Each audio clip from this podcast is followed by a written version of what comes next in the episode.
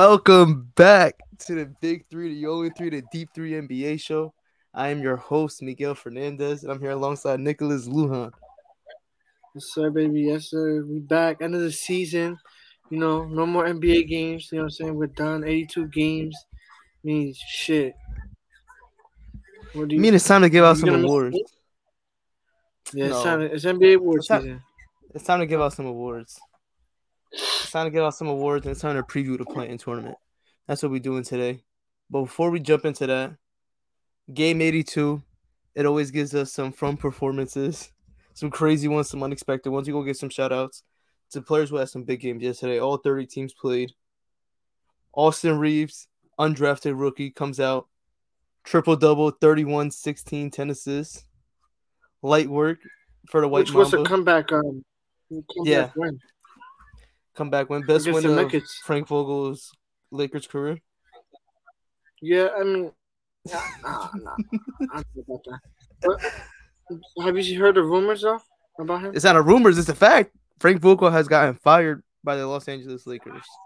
It's a rumors. It's not a rumor. It's a fact. It's a fact. He knows at this point. That's so fucked up. It is. We had a pair of Knicks go off last night as well. Obi Toppin, career high, 42 points, 10 rebounds. And his teammate, Emmanuel Quickley, drops 34 points with a triple-double, 12 assists. This is his second triple-double in, like, the last couple of weeks, too, to end the season. Yeah, I was about to say, Obi Toppin low-key been doing good since Randall playing again more minutes. I'm not saying, obviously, does better than Randall, but... No, but Randall's in his way as in terms of rotation. They play the same position. I don't know, but... Yeah, he does pretty... Yeah, they like. Oh and man, he had a great game. I mean, is this great for him? I hope he's. You know, I liked him coming out of the draft too. So he was a great player. So he's athletic. He actually playing in the NBA. You know what I'm saying? I hope he goes into the season, end of the season, learning that. You know what I'm saying? That to play for that starting lineup because it looks like Randall might be out. Yeah, I think so too. I think he should. He probably is going to be gone. We had Kevin Love go for the most points in under 15 minutes played. He drops 32 points in 14 minutes, 10 rebounds. Who else do we have? Kyrie dropped 35. Malik Monk goes for 41. Jalen Green goes for 41. Klay Thompson goes for 41. Patrick Williams goes for 35. Am I saying is his name? First name John? Yeah, John Conchar from the Memphis Grizzlies drops a triple-double. And Mamu from the Bucks goes off for 28 and 13. Seton Hall boy. Where you sir? And Victor Oladipo drops 40 points, 10 rebounds, 7 assists. Those were the game 82 performances. Always a surprising. But first... No, yeah, for sure. This always happens, though. Like, every year. Last game, you always had Amir Coffey had a big game yesterday, too. These upcoming stars or, you know what I'm saying, guys are getting burned off the bench that, you know what I'm saying, just go crazy for one of those type of games. But it's good to see them, you know what I'm saying. Some guys, I mean, like, the Nets play their players. The Celtics play their you know what I'm saying. I was surprised the Celtics play their guys, too. Yeah, before we get to the awards, I'm going to ask you about that. So... It is pretty clear that the Bucks, they didn't even attempt to get the second seed. They benched all their guys, go for a third seed, play the Bulls and avoiding a potential first round matchup with the Nets. How do you feel about that? Like it's pretty clear they were avoiding the Nets in that one, honestly. I don't know if they was really avoiding. They're like, all right, this is the schedule. You know what I'm saying? This is the last couple of games. There's no point in him sitting out because you never know. You want them to go out there 100%, get that clinched second seed, and then someone gets hurt. I mean, that's the worst scenario. But, I mean, it's not – I'm not saying I'm hoping injury for a player. But, you know, things could happen. You know, things happen. You know, one fall, one bad, you know, a little tweak could be, you know, saying something horrible. Or not even that. You just want to give them more rest. Exactly. They get this day off. They get this day off. Yeah, I think it's fine with them. I think it just shows me that they don't care what team they play. I feel like if they didn't care what team they play, they would have got the second seed. And this is the real question. This is the question. Would you rather have home court advantage? Because listen, they have the second seed. They're on the same side of the bracket. That doesn't change. But what changes is they don't have home court advantage against a potential Boston Celtics matchup second round. That's the biggest difference is you avoid Boston, but you don't get the home court advantage for the second round. If you do play your guys, you win that last game in Cleveland. You go ahead and you get home court advantage against a Boston team that has like crazy fans. Probably has the best home court in the Eastern Conference. But I mean, they're comfortable with Giannis, and you know what I'm saying. They're gonna play. I think either way, they beat the Nets and the Bucks and the Celtics. I have them coming out that side of the bracket either way, so it really doesn't change anything for me. But that was a topic of conversation this morning.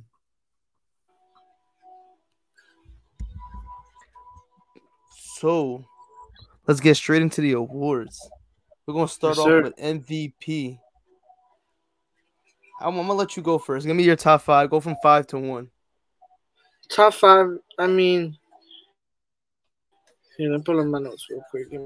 5 to 1. You want me to go first? With the guy from Milwaukee, the guy with the great season. You have to start over. You have to start. You're breaking up. You got to start over. Damn. So, you know, my guy from, you know, all the way from Milwaukee, you know, over there, the defending champ, the MVP final. That's not MVP your guy. Finals. I want him. I went with him number one. I wasn't gonna be biased. Obviously, I wasn't gonna be biased on this one. Obviously, Embiid's having another great season. But I mean, if you look at the advanced stats, everybody's gonna look at that. And then the last month, you know, what I'm saying Embiid's names, you know, what I'm saying dropped and. And Jokic and Giannis been the two guys they've been talking about. So even though Embiid been performing like at a great level, he's dropping 30, 40. But I mean, I guess you know what I'm saying. I guess you know what I'm saying. They don't agree with it, but I can't lie. Giannis been playing good, so I'm going with Giannis. Then I went with Jokic second too. And then just the advanced stats, it was like just too crazy. He like leads in almost in all of them.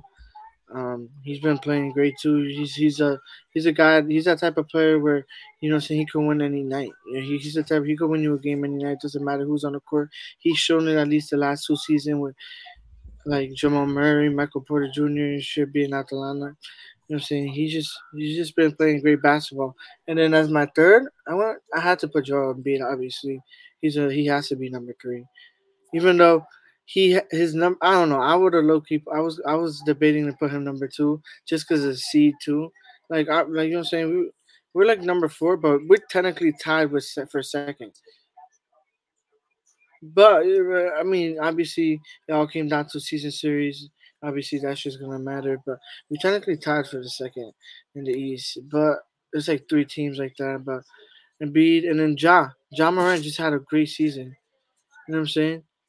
I went with Jaws for. I don't know if it might surprise you.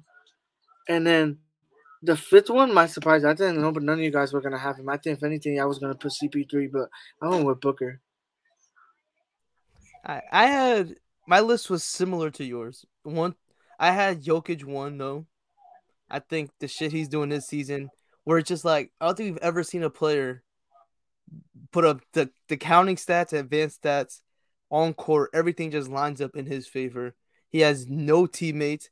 I think you put if you're going based off of like who he's playing with, Drew Holiday. He's not playing with nobody on the level of Drew Holiday, Middleton, Tobias, even Tyrese Maxey. Even if he had Seth Curry beginning of the season, he would have been his second best player on his team. And the stuff that he's doing with him, with the Nuggets finishing with 48 wins, and then the Sixers and the Bucks finishing with 51. And the records when he plays, he has 46 on the season, and Embiid has 45, and Giannis has 45 when those two guys play on the season. So pretty much the records are all even, but on court, nobody does what he does. The defense has been improved. Offensively, I think he's the best offensive player in the NBA. 3-level scorer as a big man, could playmake, best playmaker in the NBA. Rebounding at an all-time high for his career. Like that's. That was undeniable. Second, I had Giannis. If they already had Embiid, those are self-explanatory. Like, you made your points already. But fourth is where the 4-5 is where I differ. At 4, I have Devin Booker. I think you had him top 5, but I mean, I think he's had a great season. Yeah. I don't know how you could put CP3 top 5, honestly. Yeah, I respect he runs the offense, but so does Devin. But Devin Booker's been their best player this season. The scoring, he's been their best player this season. Efficient. You know what I'm saying? He even rebounding. He even his defense improved. You know what I'm saying? He's a leader. He's like their second leader. His players look up to him. The team look up to him. You know what I'm saying? He's their. You know what I'm saying?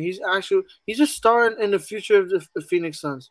To be honest, he's the present in. Obviously, CP3 has a long contract, but is he gonna stay all 5 years? A big contract he signed? No. Yes. I think he's gonna retire in Phoenix. But I think at this moment and moving forward, Devin Booker is their best player. He retires in Phoenix, but I don't think he finished the 5-year contract. We think they're gonna buy him out. No, he just retires and they pay him the last 2 seasons. Man, he hasn't. I don't think he's about to just retire mid contract. I don't think he's doing that to them. Like, that's just crazy. Why can't he? Because why not just play out your? That's because why don't you just play it out? If he wins a ring, he might fuck around and just. You know, I don't know. Right there. I don't see it like that, but I mean, I had to put Devin Booker up there, but who's your 4? Who's your 5 though? At 5, I don't. First of all, Ja Morant. I've been on the hype train all season long, but to have him top 5 in MVP is just absurd to me. Like, games missed. You have to hold that accountable, and then his team is great. But his team has been great without him on the floor as well. So that stat is a little 18-2 when Ja Morant doesn't play is crazy. How many games he has? He's played. How about this? He's played less than the guy that I have in 5th, and that is Luka Doncic. That's a good pick, though. I think Luka's had a better season than Ja. Ja's one of my favorite players in the NBA. Most exciting player to watch in the league for a fact, but it was hard for me to put him top 5.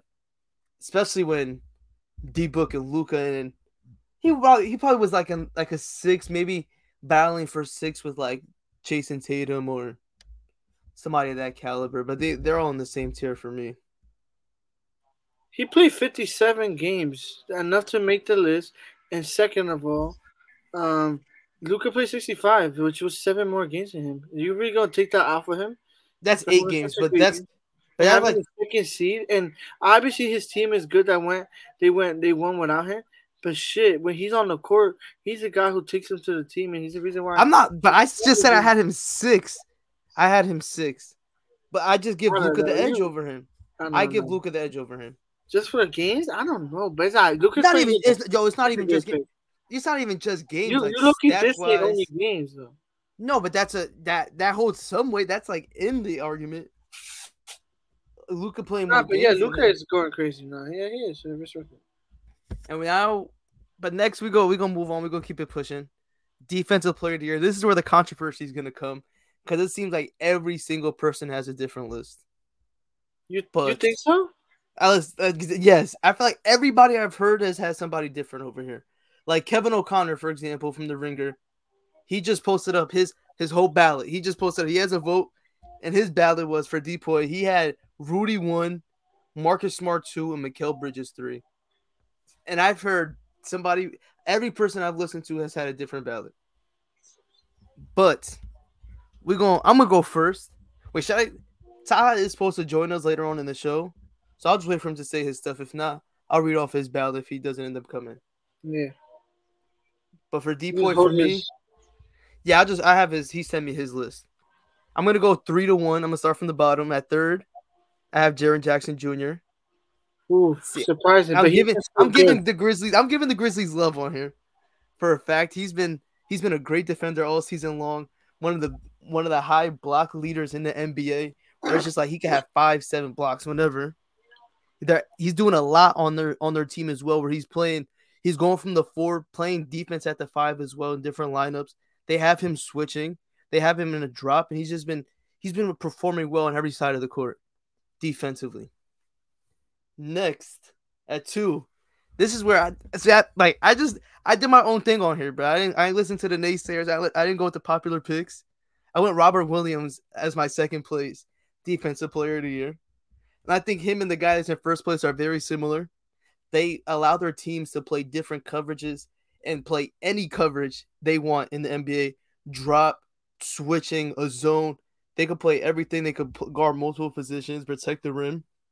But Robert Williams, he was manning the best defense in the NBA this season. And he's just alongside great defenders. Marcus Smart was a guy that got a lot of consideration at this spot. But it was hard for me to put him on. Like, that's who I really had. At first, it was like, I could probably go Marcus Smart. But then it's like, he's not even the best defender on his team. He was so close to making my team. Like, I see. That's the sexy pick this year is Marcus Smart for defensive player of the year. But he's not even the best defender on his team to me, in my opinion. I had to go Robert Williams. I think he's having just a tremendous season, and he's a most improved candidate to me. He's not in the top 3, but he's on the outside looking in as a guy that could barely even touch the court these last couple of seasons. And now he's a starter, and he's playing every single game and helping them win. Yes, sir. And I called it. I've been in the bandwagon the last, a year or two. I was telling you, but he's so good. I was even telling you before. But you wouldn't even know his nickname, so I don't even fucking respect you. It's not. I don't even know. You don't even know his name was Time Lord. He probably just got that. Nah, he's had it since he came into the NBA. Okay, he just got it. I first heard it in the bubble. Heard it in the bubble, and I was like, are they talking about Grant Williams? Because who the fuck is Time Lord? And then last year I was like, oh, that's Rob Williams, because he's always been in and out of the lineup, but now he's had a tremendous season, especially defensively. But at first place, I gave it to the best defender in the NBA. Could play any coverage, could guard anybody. He could go from guarding the ball handler to blocking the alley oop at the rim. What? For his fingertips too, right? Everything. Blocking it. He's blocking dunks in the rim with his hand bent. I seen a performance against the Hornets where my man started off the play guarding Terry Rozier, switched on to Miles Bridges, then switched on to somebody else, and got a stop on every single one of those people. And that man is Bam Adebayo. Best defender in the NBA, could play any coverage, could guard anybody. We could play him in a drop. He's probably the best switch defender in the NBA. There's not much I can say. And he's a high charges guy. And charges are just a lovely stat when it comes to defense. I respect it. So I'm gonna go with mine with the same order as yours, from 3 to 1. I went with Robert Williams too after 3. Yo, I'm surprised. I didn't think nobody was gonna have him. I went with him too. I kind of looked at the candidates too. They wanted to see. He was low key up there too. They had him, but he's 6, up there. But he's been, Robert Williams was playing. He's been playing good though. He's a great shot blocker. The main, like you said, the main reason the Celtics defense is because of him, because he could do the same thing as Bam, but not. You know what I'm saying? He's right there. He's just good improving. They're really similar defenders. It's just, I think Bam is better on the perimeter, but Rob Williams is better at protecting the rim. It's They're very similar in that. Yeah, for sure. But he's still a guy for his size that moves his feet really good. You know what I'm saying? He's a great defender for the Celtics. Helps them a lot. The reason why they ended up being the second seed when they were at the 11th seed at a point in this season. So, you know what I'm saying? Respect to him.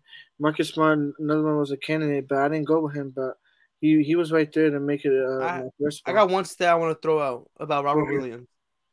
He's the reason. These top 2 candidates that I have, Bam and Rob Williams, the Celtics are number 1 in switches per game. They switch the most out of every single team. And the Heat are right there behind them. I think they're top 5, and they're right there behind them. And those 2 bigs that's why they're the only teams that could really do that and excel at it.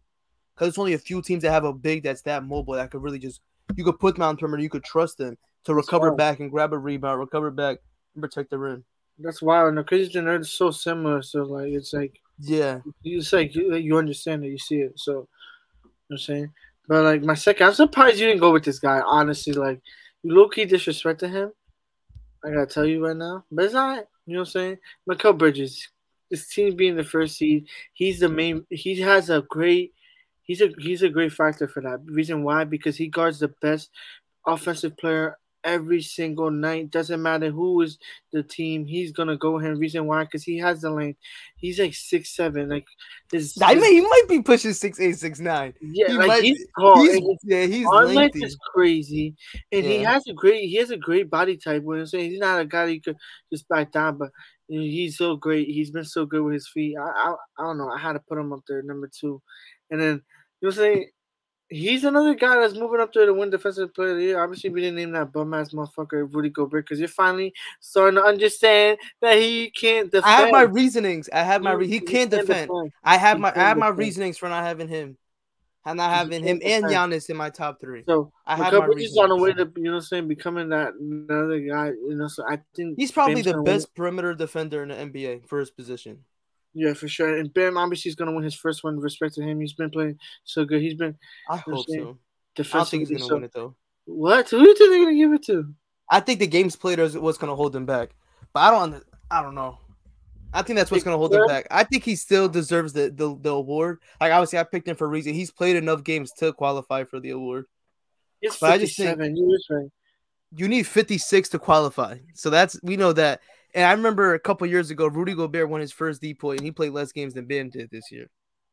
So I think there's a precedent for like there's a precedent for like it's happened before. If that's the case, then hell no, because Bam, bro, yeah, number 1 seed, and he's a great shot blocker, and he's guarding 1-5. Like hell no, you're bugging. Nobody in the NBA is doing what he's doing. I did not know that Rudy Gobert won it with less games than that. So if he won, his first year, they probably will most likely give it to Bam then, but he is the favorite. I doubt it. He's the favorite right now. I doubt it. He is a favorite. I don't know. Cause I'm just seeing a lot of Marcus Smart love. Everybody I see is saying Marcus Smart, but if he gets it, he gets it. But as long as he gets an all defensive team, that's where I would be surprised. If anything, go with Mikal Bridges, if not banned, honestly. He's been playing so good. But I wanted to say something. There's a reason why I didn't go with why I didn't have Rudy or why you gotta repeat yourself? Or Giannis.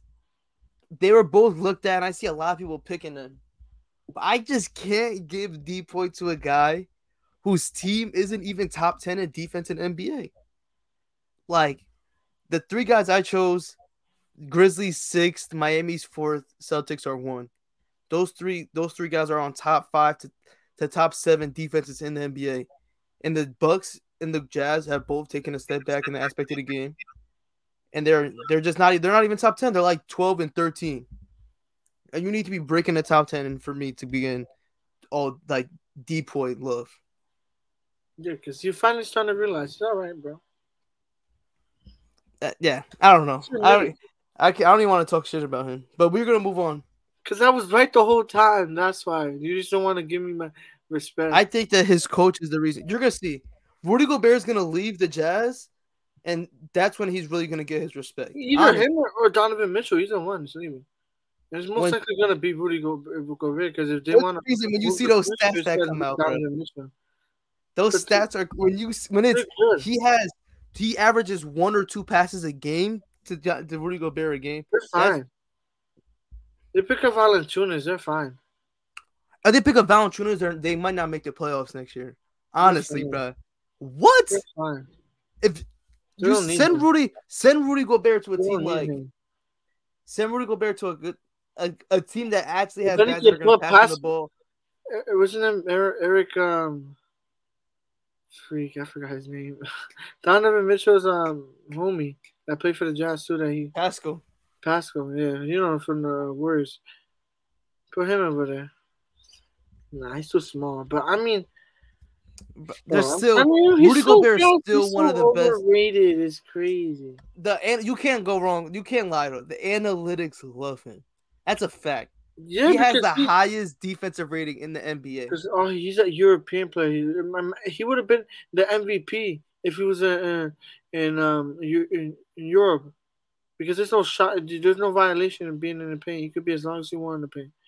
He's not even a pass switch defender. Motherfuckers be gassing at his teammates. Just don't fight over screens. He can't switch. That's his problem. Okay, and what does that mean?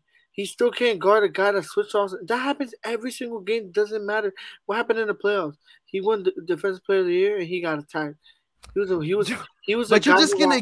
We talked about this so many times. You're just gonna ignore the fact that the Clippers just go 5 out, and the Jazz did nothing to. That's not the first time it happens to him. It happened every other fucking playoff series. It happened every single fucking series they played.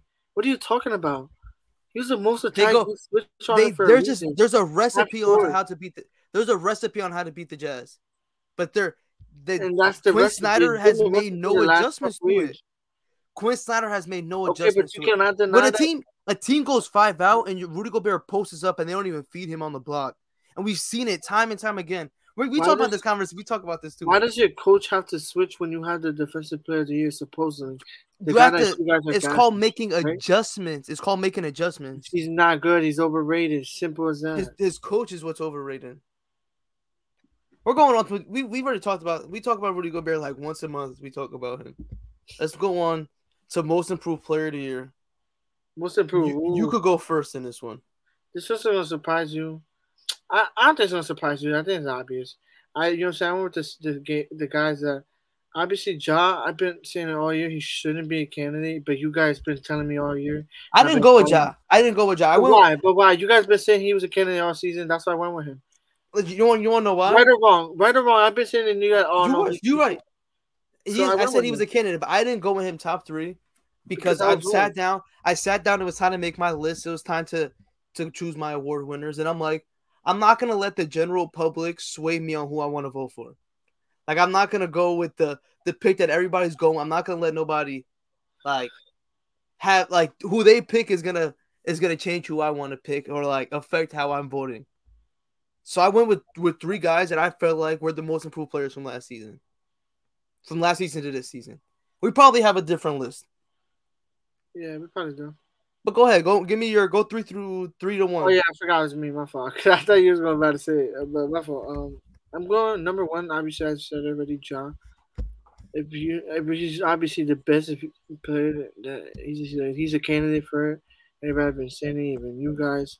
He's been playing good though. You know what I'm saying? His numbers don't lie. We already talked about him, obviously. Yeah, we talk about him a lot, but he's a great player. So, hell of a season. But the other guy who I think he's another guy who probably had he's one of the biggest guys that had a crazy bounce here. He had a jump here. He went really high. You know what I'm saying? It was so crazy because it was Alpha's rookie year, and that was Desmond Bane. I went with him second. He's been playing so good. His team, you know what I'm saying? His team is a second seed in the West, surprisingly. And, you know what I'm saying, they've been good without Ja. And, you know what I'm saying, when Ja's not playing, they go to him. Obviously, they're good without him, too. He has, you know what I'm saying, but he's been playing good. Does he lead them in games played this season? He might be a candidate. I think Jared Jackson Jr., if anything. I'm about to look it up right now. Who leads them in minutes? But go ahead. Jared Jackson Jr., and I wouldn't be surprised if it was a Steven Adams. Because Steven Adams, he played a lot of games. He barely missed games. So, and my third, I respect this guy so much. I respect him so much. It was Jared Jackson Jr., by the way. He played 78, Desmond Bane played 76. Yeah. But go ahead. So I respect this guy so much. You know what I'm saying? He's just starting to become one of my favorite players. Definitely got to get his jersey from San Antonio to DeJounte Murray, man. He's a walking triple-double. It's ridiculous. If I'm not mistaken, I think he has over 10. The second most doubles this season. Yes, 13. I think he has the second most. Yes, 13. I've seen it. And it's crazy. He's balling out. He's so good. I don't know. I think you give 2 more years for the San Antonio, and they can make a run. And I think Pop, he believes in them. I think he believes in DeJounte Murray. I wouldn't be surprised if he ends up playing this last journey with him and make this last run with them. If they could draft good. Hope Josh Primo, that young kid that they went with, the next 2 years we see him blow up a little or see something from him. I think for being the youngest player in the draft, he had a decent rookie. He had moments. Obviously, he's behind like a packed guard room. Like it was hard for him to get minutes, especially on a Popovich team. Like he's not playing an 18-year-old. Yeah. But I think he has some bright spots throughout the season. So yeah, I went with the Jonathan Murray. He's a walking triple double. So I respect him so much. So for me, I'm gonna go 3-1. I wanna shout out to one guy that he didn't make it, but I really wanted to have him on. But Darius Garland, he didn't make my list. He should have made it, but these other guys, he's had a bigger leap. But he was one somebody that went from like a decent starter to borderline All-NBA player this season. But my third place most improved player, Anthony Simons. Damn. He got my third.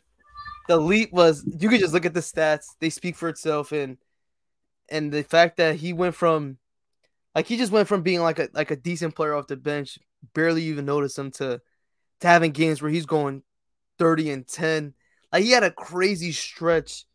And like, I want to see in the middle of the season where he just was lighting the league on fire, just like back to back. He had a crazy stretch. He had just a great season. You could just tell how much his game improved coming in from being one of the youngest players in the NBA. Hopefully, we can see a guy like Josh Primo take the same steps as him in development wise, because they do have similar stories as being young guys coming into the league, coming into a team that's not really tanking or anything like that, where he's gonna get a lot of touches. But I'm gonna get going. I'm gonna go to the second spot. Second place, I have Miles Bridges. I think his leap was really crazy, as in he really went from a guy that was like just like a lob threat, good in transition, hits him spot up threes, to now he's really off the dribble. He could score a bucket on almost anybody, plays bully ball, could hit pull-up three-pointers. And the athleticism, and he's even a decent defender as well. I think he had a great season, especially a great start to the season. He was a borderline all-star at this point. Like middle, I read for all-star break, a lot of people were debating having him on. No, shout out to him. He was so close to making my list. Like, I was looking at him like, yo, I even been talking about him. We've been talking about him all season too. He's another guy talking about him all season. He's just so good. He could really score the ball now. He could really score. Yeah, he became a great scorer this season. Yeah, we're gonna get to him later because we are gonna. He's a guy who loves the contact. He plays that bully ball too. Like, yeah, he could. He's like a Jimmy Butler that could shoot, but like taller. Yeah, it's decent. A decent comp. They do. They are two physical players. But at number one, I'm going for a guy that was borderline unplayable 2 seasons ago. Last season was on a terrible team, and this season, he made his mark on one of the best teams in the Western Conference. And I'm going with Jordan Poole as my most improved player of the year. I think he's improved playmaking-wise, scoring-wise, shooting, like. Defensively, he looked great this season as well. He's just been on a tear, and especially, and what really put the finishing touch for me to have him as my first place was the last 25 or so games. He just went on an absolute heater and was just going off. He was their best player to close out the season, and that was him sharing the court with the Klay Thompson. Yeah, he got a lot better this year from last year. For sure, he finished off on a heater, like you said. What, last 25, 15. I think he scored 20 plus, scored 25, like 18 of the last 20 games, something like that. Yeah. Like it was really. To be exact, I searched it up too when we were talking about it. It was like 27, so it was way more, but over 25 plus. Last 15 games or 20 games? When we looked at it, I think it could have even been 25. If I'm not mistaken, but he was on a heater. Shout out to him. He's another guy who had a great year. Yeah. Next up, sixth man of the year. We're not even going to talk about who's going to win it. We might as well just go to second and third place. It's like, now let me stop. Third, I'm going to go first, though. I'm going to start off with my third. Yeah, go first on this. I snubbed Cam Johnson. I'm not going to lie to you. He did not make my top three. This guy right here, he had a tremendous season, and he had an underrated sixth man of the year season. And the team was better when he was on the floor. And that is Tyus Jones. Made my third place for me for sixth man of the year. His impact was noticeable. Anytime you watch them play, him and Brandon Carr come off the bench, and that duo is ridiculous. He played great with the starters. He played great when Ja Morant wasn't there. He was just like a true backup point guard this season, and he orchestrated a lot of what they did throughout the year. You know who he reminds me of? Who? CP3. Like, he could become a CP3. Like a true point guard, right? Yeah. Like, I get exactly what you mean. And then, like, I could see him start, like, when he starts getting more comfortable and confident, more minutes, or maybe he could be, maybe he might be a guy that gets moved because they got so many, they're so guard deep, but obviously wouldn't want to move him, but, you know what I'm saying? You want to keep him, but he might, you know what I'm saying? He might get offered maybe somewhere else when his contract ends up coming to an end, you know what I'm saying? So, he has a, speaking of comparisons, he has a similar career arc to another true point guard, a future Hall of Famer in Kyle Lowry. Starts off his career with a team that doesn't really get a lot of minutes. He started off with a good college career, gets it to the NBA. He's playing minutes with a team, but it's already a little loaded at the point guard position. When he got drafted, I want to say by Minnesota. He already had guards over there. Same thing with Kyle Lowry. He got drafted into the Grizzlies, who had drafted Mike Conley in the first round that same year. He gets moved on to another team, and he really found his footing in Houston. Was it Houston? But either way, started off as a backup for a majority of the beginning of his career. Didn't make his first All-Star team until about his 8th or 9th season in the NBA. And I could see this. I'm not going to say he's going to be an All-Star, but it's similar career paths to Kyle Lowry. No, yeah. Second place, I had Kevin Love.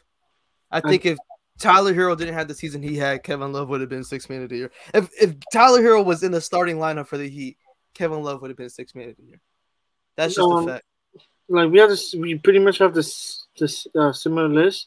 I went third with Cam Johnson, but like, yeah, like, you could have easily. Cam Johnson's probably a better candidate than Tyus Jones. Yeah, but I tried to give him some love because he had a great season off the bench. That's right.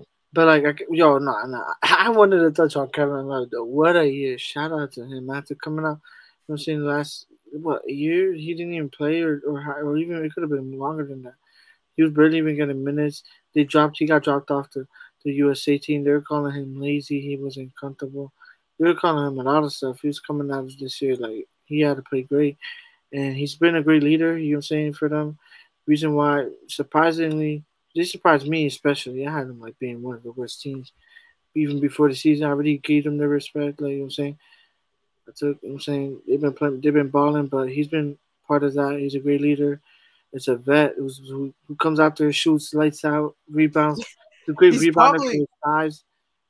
For majority of the season, he's probably their second best scorer. Like we keep it in a stack. Majority of the year, he probably was their second best scorer. He's confident out there, getting the ball, shooting everything. Yeah, he's had some great guys. You know what I'm saying? Even handling the balls, getting the mid range, even getting inside scoring. But he's been great for sure. You know what I'm saying he could be very helpful in the playoffs for them, and this could be we'll touch on that later on. But. Yeah, for sure, he had a great year. Shout out to Kevin Love. He's probably gonna be on my another one of my ballots of our personal awards. And you know, Tyler Herro. Shout out to my boy out from high school and supporting him. Even though last year, you know, what I'm saying. You know what I'm saying? I hold accountable these guys. He had it down here. And I was calling him out for it. It's fine. I'm saying, but he's having a great year. And my boy's probably went 6 wins. So I think that's probably the only lock out of all the awards. Probably coach of the year is close to like lock. He's been locked since like the first 30 games. Yeah, this is one of the best 6th Man of the Year seasons. Like that I've seen. Probably too, right? It's one of the best, like, 6th Man of the Year seasons ever. His efficiency, like, he's shooting 45 and 40%. The playmaking has gotten better, like, each game, like, throughout the season. I think he's at what is he at? 25 and 4 or something like 24 and 4. Defense isn't there, but he just played a true 6-man role. Come in, he reads the game, and he comes in and he just impacts the game at so many levels offensively. He was a candidate for most improved as well, but the other guys, his stats didn't take a big enough jump from last season, but he's definitely just a completely different player than he was. Right. Even then, I hate when people say this, like they're like, oh, like bubble Herro's back, and I'm like, he's a completely different player than he was when he was in the bubble. It just sucked because it was his rookie year, so exactly. But he's a completely different player from that point. Yeah, it was a rookie year.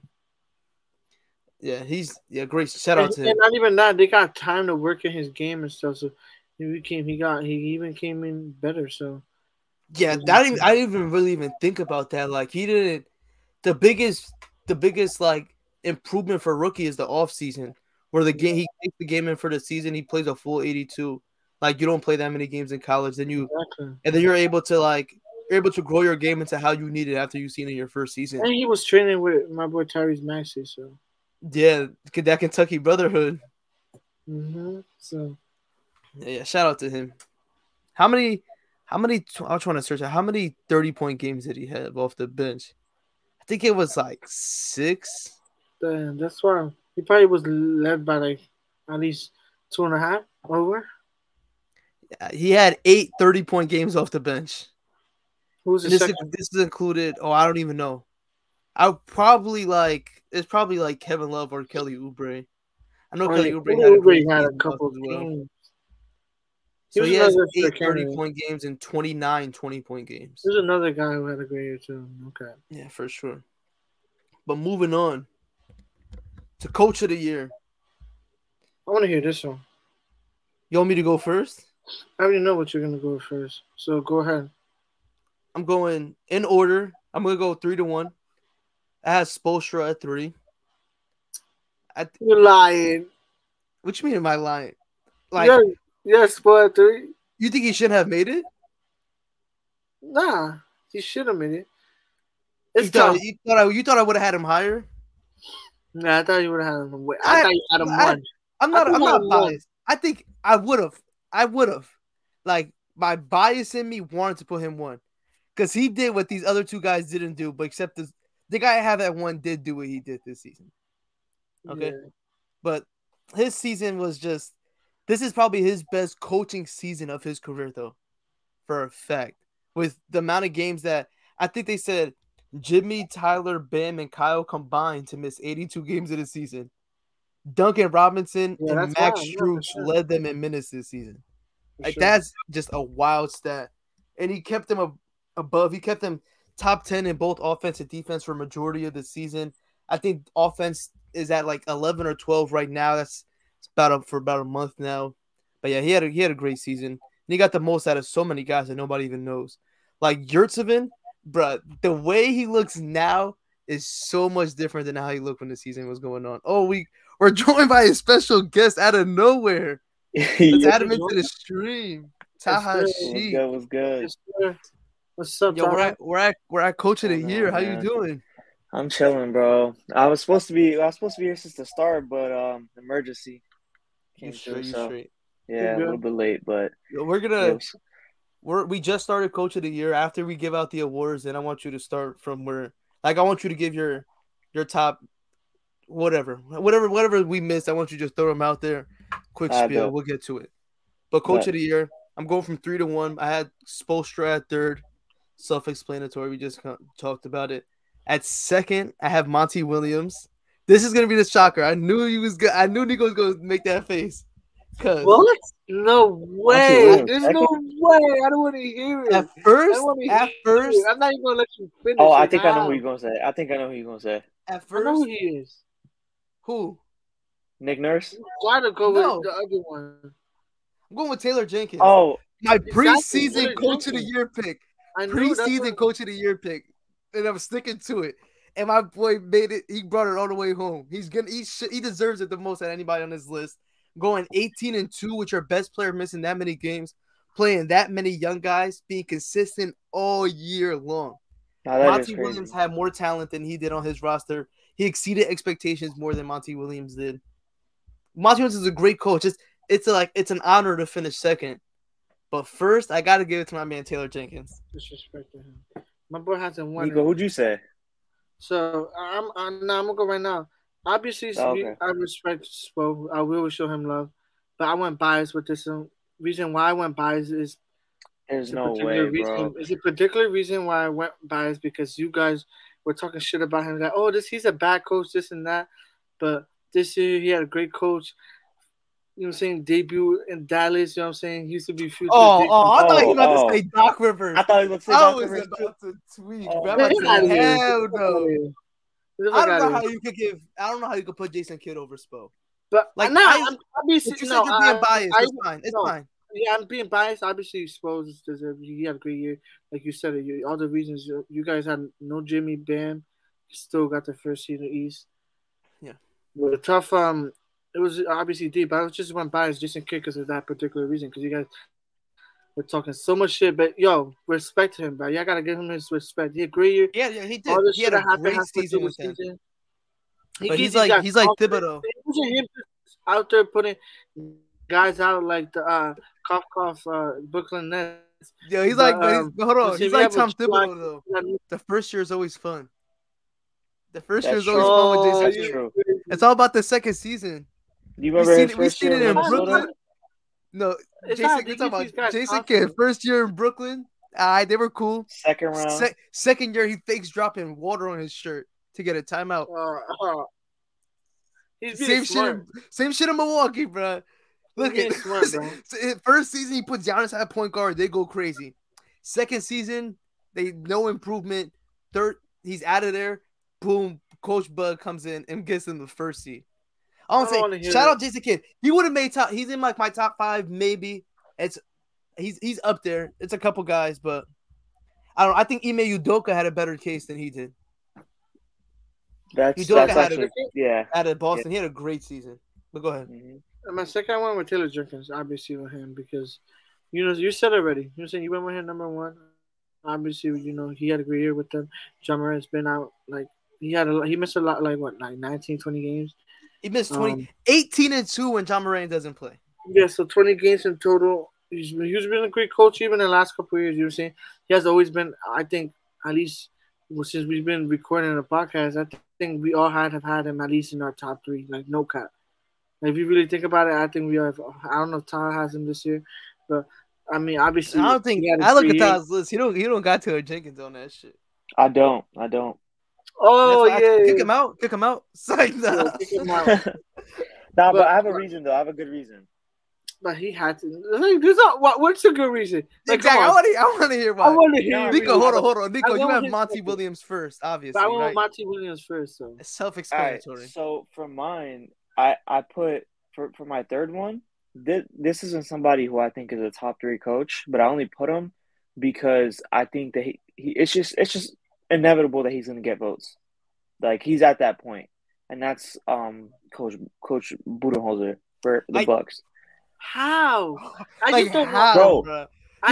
He had a down season if you're talking about down from last season to this season. He did, but he's at that point, his guys. He didn't know what to do with Giannis. You still had your superstar. You couldn't pull out a win with Jordan Noah. Come on, point. You gotta take that accountability. Like Giannis did, you know what I'm saying? He had Giannis for most of the season.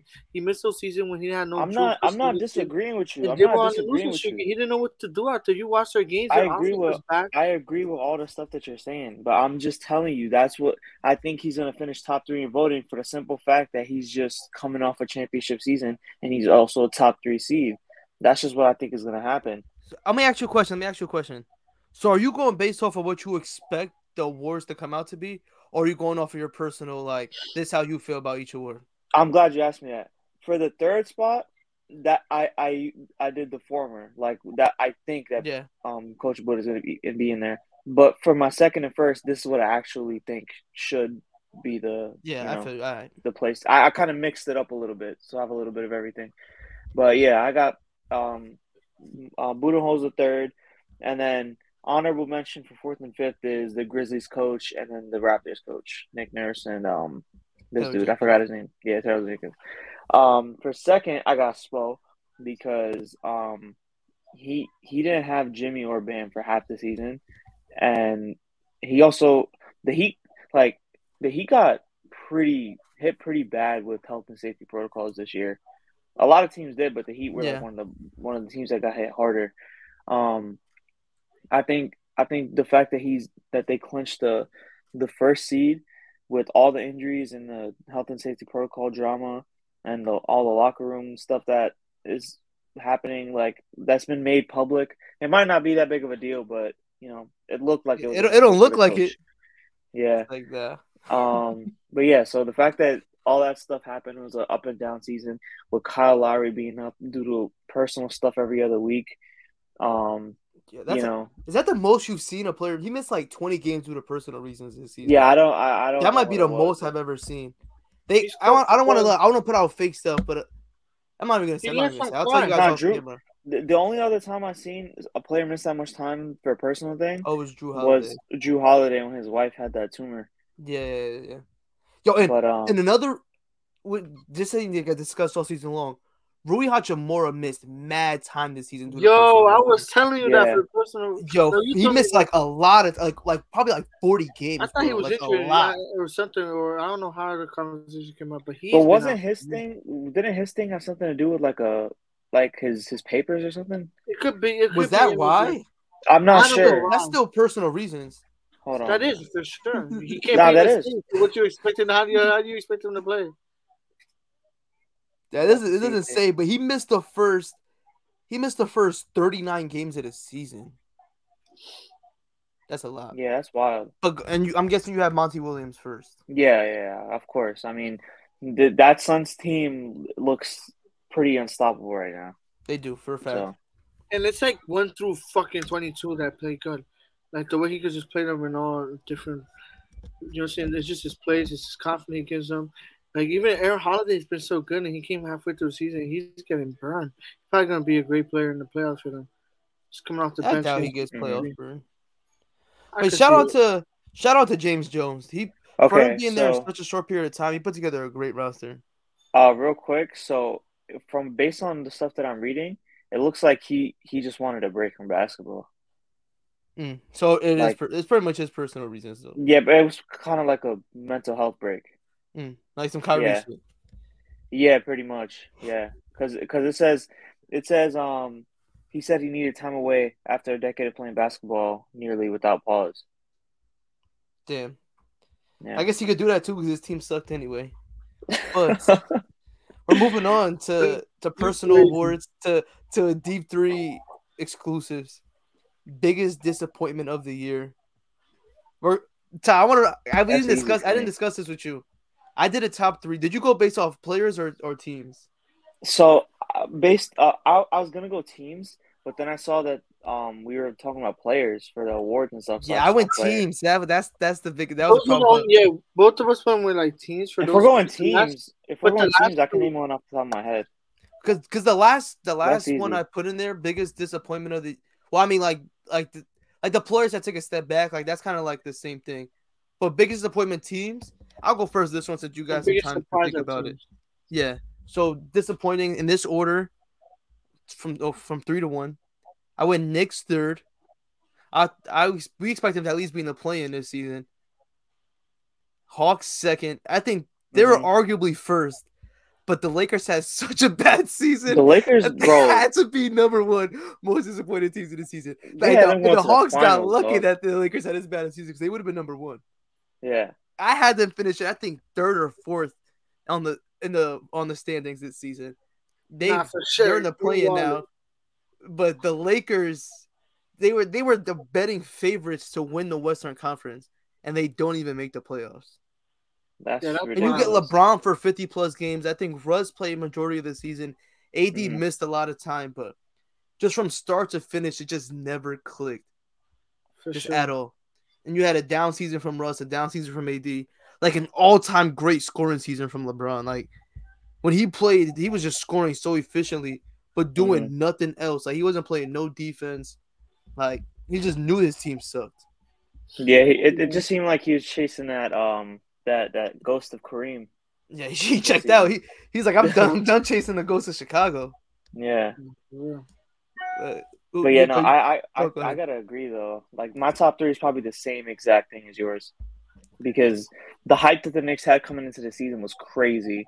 Because they had a good off season though. Like, honestly, adding Fournier and Kemba Walker were like the two things were like they were short ball handlers and shooters, and they had two guys that could do both of that. And you know what's something that's not being talked about that much? They missed Reggie Bullock this season a lot. I have heard people talk about that, but they missed him a lot. Like, that was that exactly. Yeah. Alfred Payton too, because he played great defense last season. That's what it really was. Energy shooting. He was shooting. Yeah, he was their best shooter, and he was lights out last season. Like, yeah. He was lights out.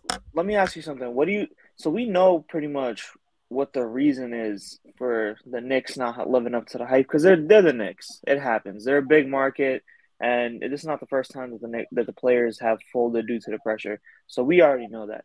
But for the Hawks, what do you think was the reason that they didn't bounce back? I think it's similar to the Knicks. I think it's similar to the Knicks. Beating them. Yeah, I think it's similar. Their scheme.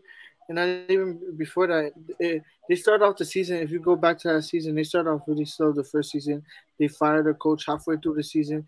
What's his name comes in? Nate McMillan. He's their coach now. They're going crazy. Yeah, he came in halfway through the season, went on a streak, got that spot, you know what I'm saying, in the playoffs. Boom. You know what I'm saying? Going on a crazy-ass stretch, go and beat Philly in the first seed that year. To surprise them at home. You know what I'm saying? Not even that. They pushed Milwaukee to 6th. Yeah, and then they pushed Milwaukee to 6, which was a great series too. With Trae Young was going down, with Giannis being down too. You know what I'm saying? It was a great series, but teams started reading them. That's what I really think it is, and they got overconfident. I think for the Knicks, it's just obviously kind of the same thing. The teams obviously started knowing what they're running. They knew Randle, how to stop him, force him to shoot more off-ball. Off dribble shots and stuff like that, and you've seen it in the playoffs. So, and they were young. They're young team, so you've seen it. So they were definitely a big disappointment this year, the Knicks. I think. But for the three though, I have Knicks / Jazz because they had to make it like somehow. Jazz. Hold on. I want to talk about the Hawks. There's a reason why they had that team, they're a disappointment. I don't want to hear it. They're a disappointment. They are. The Jazz do deserve to be on that list. And I think they just somehow deserve to be on the list. Because I feel like they finished right where I expected them to. No, I had me personally, but I had the Jazz going to the finals. Go to the finals, and not even I was just gonna say that. See, I never expected. We had them all top three. Like we all had them. Even that we had them as the deepest. Second, I think they were top three. When we did the deepest squad before.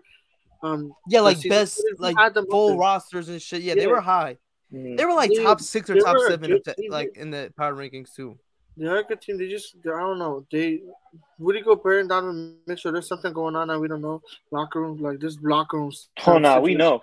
For sure. Yeah, exactly. Like this locker room situation is like affecting them. Know. They're gonna have to trade somebody because if you don't trade Rudy Gobert, if you don't try to at least keep Donovan Mitchell, move with him. Why would you saying like it makes no sense with them trying to move to the future and move with Rudy Gobert because the guard's gonna last longer and you're gonna need the guard. They're more important, honestly. You could pick up a guard. He's overrated too. Once and again, he's overrated as fuck. You can keep saying he's overrated, but they're better when he's on the court and Donovan Mitchell. That's a fact. If I'm them, I'm choosing Rudy Gobert over Donovan Mitchell. They're gonna get a better package in return, and I feel like it's easier to find a high volume guard. A high scoring guard like that. I feel like it would be easier for him to find. You will, but that's Rudy Gobert, who's like a once in a lifetime generational rim protector, who's one of the best rim protectors that's ever graced the basketball court. Think about it. That's actually going to happen though, because why does he even want to be in Utah? That's the best situation that he could have. Yeah, Donovan Mitchell don't even want to be there. But he's not. But you can't act like the whole shit is his fault though, because Donovan Mitchell adds to that. He's been terrible in fourth quarters this season. If he's been the worst defender in the NBA this season. What about the other seasons in the playoffs? When it comes down to the playoffs, the same thing happens. He's been great in the playoffs, and that's just not changing nothing. The same thing happens. They call out each other after. Wait, first of all, Rudy Gobert says, "Oh, they can't play defense," and then this guy says, "Is he lying though?" Every time, and the same shit happened every time because they're right. They switch on to him, and he's the defensive player of the year, and he can't defend. What the fuck can he help for? He can't defend, but Donovan Mitchell literally gets dropped off every time he plays. There's a reason. Rudy Gobert is a rim protector. Player in the Utah Jazz, and it's for a reason. Oh my God, there's nobody. He has no perimeter defenders. You put him on a team for a reason. Watch. He's gonna leave the Jazz, and everybody's gonna start seeing that he's the reason why that team was a playoff team these last couple of seasons. He's a walking. You think he's gonna be like Kemba? Like, so you're telling me you could win a championship with Rudy Gobert? That's what you're telling me. If he's on your team, yes. You're not going to win a championship. You're not going. If he's your starting center, yes, you're winning a championship. Can we all agree? At that moment, that means you're moving with Rudy Gobert to be your number one option guy. No, that's not what I never. That's never what I said. That's not what I said. But that's what it is, though. Let's keep it realistic. That's what you're making. That's what's good. So could you win a championship with Donovan Mitchell as your number one option? The next moving piece in the future, you're gonna try to build around. Right or wrong? Can you win a championship with Donovan Mitchell as your number one option? No, you cannot win with Rudy Gobert on your team straight up. What, can you, no, okay, that's not what I'm. He's ignoring the question. Can you win a championship with Donovan Mitchell as your number one option? Yes, you can, and that's a fact. Okay, we can move on from that. Yo, there's Nico, are you gonna ignore the fact that the only guy they've had on that team to play defense was Royce O'Neal? He was a 6'5" power forward who can't. He hasn't been a problem defending. He has not been a bad defender. Donovan Mitchell? Yes, other than Jamal Murray, he's been an awful defender. Not in the playoffs. You're going to see in the playoffs. He's going to get attacked. Watch. No, okay, not. You're going to see. No, it's going to be Rudy Gobert in this every single time. Because his coach makes zero adjustments. We're not going to – but we just talked about this. Is your first team the Lakers for most disappointing? Yeah. Okay. And I didn't get this point off because you cut me off. I want to throw it out there. The reason why the Hawks and the Knicks disappointed because like how Utah, you believe that teams – which they did. They benefited from the break during the bubble. The Knicks and the Hawks had that entire time off. They did not go to bubble. They didn't travel. They stood there. They were able to work on their games. They came in fresh. The teams and then plenty of teams that were in the playoffs disappointed last season. Celtics got off. They were in the play-in. Heat was a 6 seed. Pacers didn't make the playoffs. Lakers. Raptors didn't make. No, I'm talking about just the Eastern Conference. Oh, okay. You had the Heat, the Celtics, the Pacers, and the Raptors. All those teams disappointed. They shit the bed last season. They weren't the same team. Even the Magic, who are a perennial playoff team, they made the playoffs last season. Well, that season, they weren't there either. So I think they just benefited from that. That's me personally. But we can move on to what's the next one? Biggest surprise of the year. These are teams. And this is also teams? Yes. Yeah. Then the next two are the players. So yeah. I'll go first. I'm going to go from 3 to 1. I had Timberwolves 3. I think they had a great season, especially with how top heavy the West is. They would have been a top 6 seed in the Eastern Conference. They had a great year on both offense and defense. Shout out to Cat. Second, I had the Cleveland Cavaliers. They would have been first if they maintained their spot, but they just fell off completely as the season ended. That's that Jared Allen effect. He missed like the last. They were already hitting that drought. No, exactly. They've been hit that. You know when they hit that shit when Darius Garland got injured. He's been out since early March. They were winning without him. He came and said that. When he came back here, can we say that happened? This happened. Well, who's been out since early March? Is that what you're asking? After All Star, you guys hear me? We hear you now. Yeah. Go ahead. We hear you. Are you good? Yo, talk. I don't think he sees us or hears us. I think they were. I think it was a total of everything. They had Garland miss significant time, Allen miss significant time, and Mobley miss significant time. Yeah, we heard you. We heard you the whole time. You just stopped talking. I was cut out the whole. I couldn't hear you on my screen. I couldn't hear you guys. It was yeah, like we're like talk. You're just like. Yeah, but like, I don't know, bro. You're crazy. Oh my god! I'm crazy for having them second. I'm crazy for having them second, please.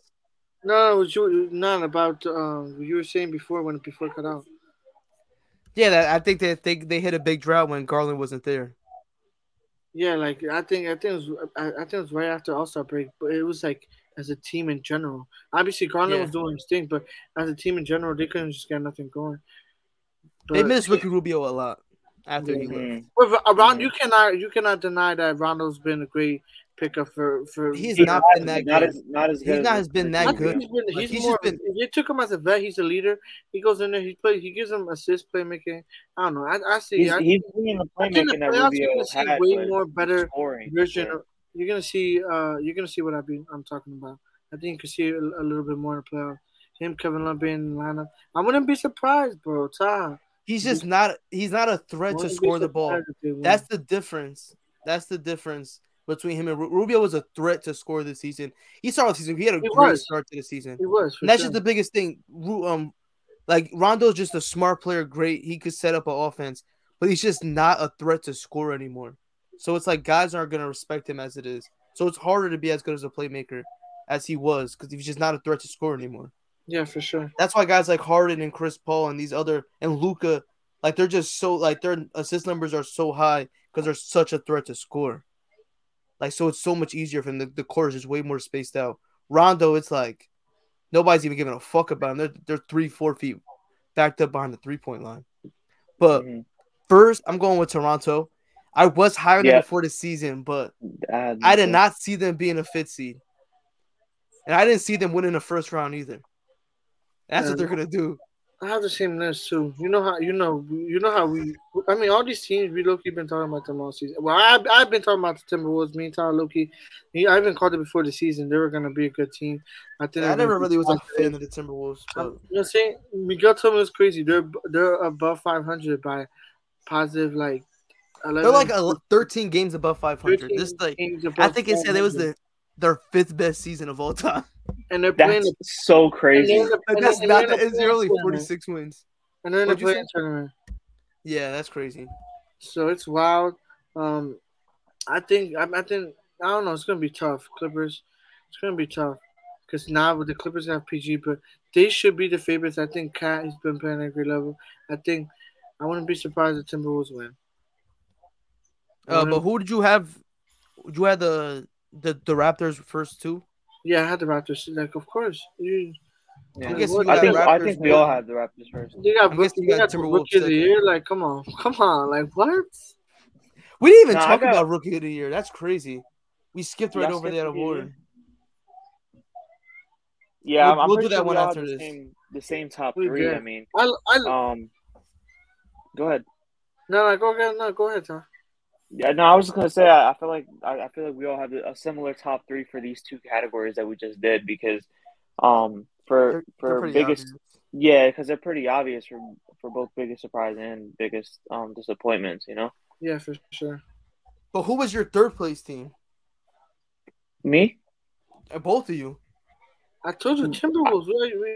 So you had Timberwolves, and then you had the Cavs too, or no? Cavs. Yeah, I had Cavs second, yeah, and then Cavs I had. Oh, I thought you had a different order, right? Yeah, I'm fucking. I do have the Wolves at 2 and Cavs 3. And then the Cavs 3. Yeah, can go either one. It's the same shit. But we have to get back to it. What do you even do? We're gonna go Rookie of the Year.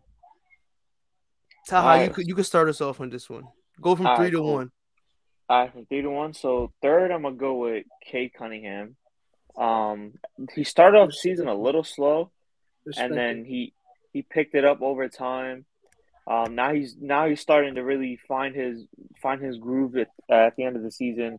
Honestly, I didn't want to believe it at first, but as soon as Jeremy Grant got hurt, he started going crazy. So yo, I was on that boat all season long. No, Cat. I used to text Taha watching the game.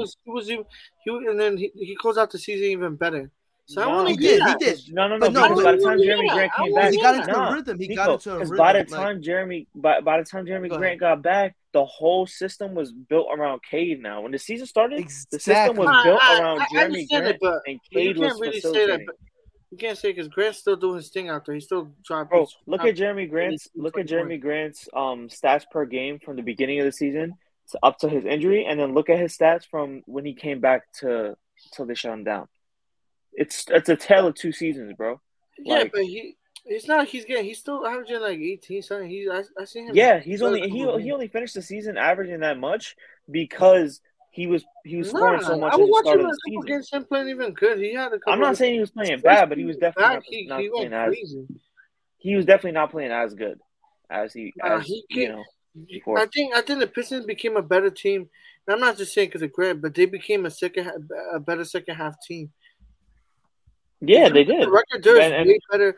I think it was because most of the wins off the second. They stopped playing a lot of the veterans, or not stopped playing, but they give the young guys more. I think they just figured it out. They just figured out what was the problem, and they were starting to actually look good defensively. They're a great defensive team, like underrated, I think, to be honest with you.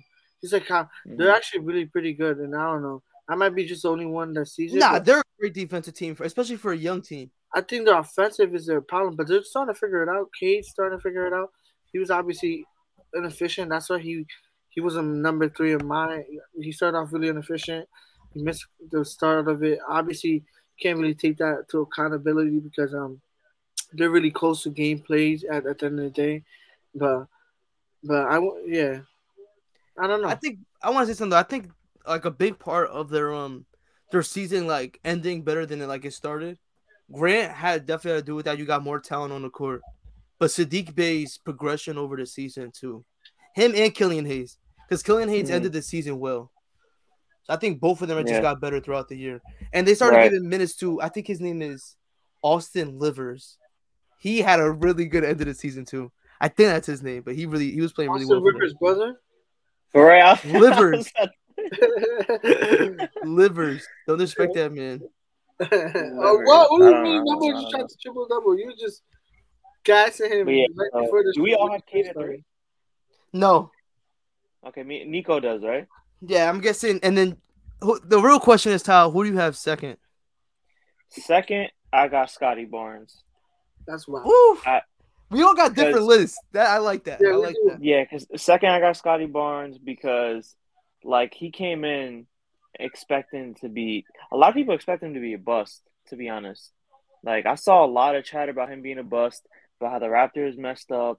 They should have gotten Jalen Suggs because Kyle Lowry's not there no more. But including us, I remember during the draft, we were tight that they didn't pick Jalen Suggs. So Nico was right on that one. Yeah, I gave him his props. He definitely gave us a what's the word? He made us bite our words, pretty much. We can't. So, but don't act like we were all high on Scotty Barnes though for this draft. We were, but it's just the fact that But me and Ty had Jalen Suggs going fourth though. Yeah, it was just the fact that Toronto had so many forwards, and they had gotten Thaddeus Or no, they didn't get Thaddeus Young yet, did they? Where did you guys have Scotty Barnes going? I had Scotty Barnes going fifth to OKC. To the Magic, I think I had him going to the Magic. I had him going to the Magic. Or I had him going sixth to the Thunder. I had him fifth because I had Kuminga. I had Kuminga going. I had Kuminga going to Toronto.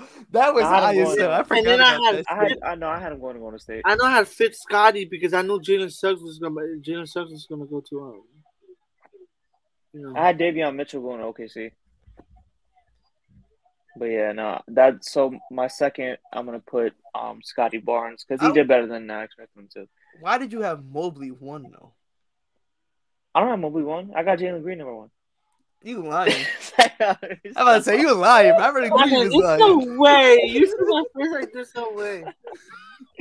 Nico's about to leave. Because I feel like Mobley is another guy that is on a team that wasn't expected to do great. And obviously, towards the end of the season, they kind of came back down to earth. But that's because of injuries and stuff. When healthy, the Cavs could be a problem for the bigger teams in the East. But they had Evan Mobley. They had Jared Allen, Kevin Love, Larry Markin. And it was mainly the fact that they had so many bigs on that team that I expected it to kind of be like a butting of heads kind of thing. Like somebody was going to end up not seeing their full potential, especially since they also had Isaac Okoro on the team, and they were trying out Colin Sexton at the small forward a little bit in the beginning of the season. So it was kind of a mix of all those things that made me pick Evan Mobley because he saw some great numbers. And his on-the-court presence has been pretty good. And the Cavs were successful when they were healthy, and he was a big part of that. So that's mainly why I put him first. I can't disagree with what you said. Nico, I'm going to go last. You could go next. So, obviously, I have Cade. You know what I'm saying? Probably kind of the most – I already said my reasoning because of Finn Fisher, obviously. He had a great second end of the year. It was close to Mobley. He was right there beating Mobley. Obviously, I've been saying all year, Scottie Barnes, my number one. Mobley, two. I just said it. Mobley been great defensive. He's close to making first all team. He had a great defensive year. He's close. He had a great year. He was a great part of what the Cavs were a success this season. You know what I'm saying? He allowed them to play three bigs. Because, you know what I'm saying, they were close, yeah. And this is something you don't see. You don't see this in the NBA a lot. They're probably one of the only, or probably was another team that runs that, you know what I'm saying? I don't think so. There's no other team that runs like the second biggest team in the league is probably Milwaukee. Grizzlies. But Grizzlies because Jaren Jackson and Steven Adams is kind of big. Yeah, but you're talking about three bigs. They're a great rebounding team. They're probably the number one. The closest thing to what the Cavs were running at the beginning of the season is when Milwaukee runs out Bobby Portis, Brook Lopez, and Giannis. They've done that a little bit, but that's barely. No, I think both Milwaukee and Cleveland are bigger teams than Memphis. Because Nico just named Jaren Jackson Jr., who's not even 7 foot, and then Steven Adams, who Jaren Jackson Jr. is 6'11", though. He's damn near. That's pretty much 7 foot. But it depends how many minutes that they run with those two guys and Collin. That's the closest thing they're gonna get to that is when they put Collin Anderson at the three, and that's the spacing just gets fucked up. But yeah, they had a great start to the season. You can't go wrong with that. Right. So for your top three, Nico, is it similar to mine? He had the same one as you, except he had Scottie Barnes one. Yeah. Yeah, you have Mobley one. I have Scottie Barnes number one. I've been saying all season He's been my rookie reason just because of minutes and all that stuff. And he's been playing good. He's been a great part of that. All right. So I'm going to give mine. I had Evan Mobley third. I think he had a great season defensively. He was one of the best defenders in the league. But I just think the offensive impact was nowhere near the two guys I had one and two. I think that was pretty noticeable. Mm. At two, I have Scottie Barnes. Listen, I'm just gonna say why I have Cade number one, because Scottie Barnes had a great season. I think that Cade was the best rookie this season. He wasn't on the best team. He had the least amount of talent. You know what's crazy? I just want to say something before you say that. Go ahead. You had that boy going to the playoffs, and the other rookie actually made it. The actual rookie there. That's all I'm saying before you give me because I didn't finish. Is he the fourth best player on his team? Who? Scottie Barnes? He's the third or fourth best player on his team? Yeah, he is. He's third. Straight up, he's third. I'm going Pascal VanVleet, Scottie. Who else? Come on, he's been a great player. Who else? I don't know, man. Gary Trent Jr. and OG Anunoby are borderline better than him. He's a great ball handler. He assists. He could play. I have him second for reason. I think he had a great season. Other than who else? He probably guards most of the time. He's the best offensive player on another team most of the time. He does. He's a great defender. He's a great two-way player. And I just think he's been a great corner shooter. That's something they said he couldn't. They said his scouting report coming right before the draft. They said he couldn't shoot. Come on, bro. There's no reason that guy makes it over Scottie. Can I explain why I have him over Scottie Barnes? Yeah, go ahead. Damn. I have Scottie Barnes too. I'm not disrespecting the kid. I just think the guy that went number one in the draft last year, the guy that was the only option on his team to dribble, play, make, do anything. He came into the league and immediately was asked to be the number one option, seeing double, triple teams every single night. He's been the best closer out of any of the rookies this season. And you know that for a fact, Nico. You see him close games out. And he closed the game out against Toronto while Scottie Barnes was guarding him. That's a fact. We can bring up receipts. My boy, last 50, he started off slow. He had no training camp. He had no preseason. He had no summer league. My boy came in injured. He started off slow. It happens to all of them. And then what? Last 50 games, he averaged oh, my God. He averaged – don't even have it. But for the season, he's at 17, 5-5, the best playmaker as a rookie, even a better playmaker than Josh Giddey. But I think You put him on the – I don't know, man. Josh Giddey averaged like 7 to 8 assists. That's fine. He had better teammates than my boy did too. Who? Josh Giddey. You think? I still think he's the best playmaker. As a true playmaker, he's a better playmaker than I. Sure. I could say Josh Giddey's a more flashy passer, and like he could like he's more of a LaMelo Ball. And I think Kate Cunningham is more of a like a Luka. That's really how I see it. I'm talking about the team. You're telling me that OKC. I'm gassing on that one. That one I'm just stretching. I'll keep it a stack. But I just it's really near. It's like kind of the same level. All in all, we got the same top three. It's just about the placement. Yeah, I just have one more point I want to say about Kate Cunningham, and you guys are not gonna be able to disagree with this. Go ahead. You put him in Scottie Barnes' position. You put him on the Raptors. And I think the Raptors are a top three team in the Eastern Conference. Oh, my God, bro. That is the exact player they're missing on everything. Kate Cunningham came in, and he was a great on-ball defender, all rip, and he's guarding point guards, point of attack. You can't, Am I lying about that one? How about this? I bet you $100 right now that next year the Raptors make it farther seed than the Pistons. And the Pistons are going to get a good draft pick, and they're going to trade – he's playing with somebody that's going to make all NBA teams this season. Jimmy Grant and all of this. Yeah, they might have a good team. How about that? Why would I bet that the Pistons – no shit, the Raptors are going to be better than the Pistons next year. He's playing with way more talent than – Scottie Barnes is going to be way better next year. Oh, my God. What does he do better than Cade? I don't know. Playmakers is nothing. Exactly, bro. Move on. Playmakers is kind of same level. He's a good scorer. No, it's not the same level. You know it's not. He's a way better defender. He's a way better defender. Way better? You're stretching. He's a way better defender than him. He plays 1-5. Can Scottie Barnes play? I mean, Kate Cunningham's a point guard. You're not actually a point guard going 1-5. No, Miguel, you've gone on record saying Kate could play 1-5.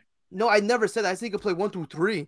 I never said he could play power forward. I never said that, bro. Why are you putting words in my mouth? Now, when before the draft, you did say that. I remember that because I agreed with you. I do not think he could guard 1-5. That would just be absurd if I said that. And if I did, I must have been drunk. You were, because you was delusional right before that. You said they was going to go to the playoffs the first season.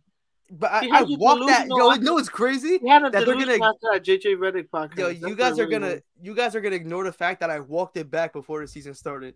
Because the East just got crazy stuff.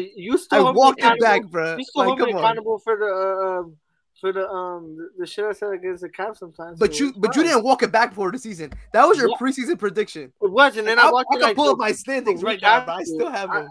And the second week, I was already walking back.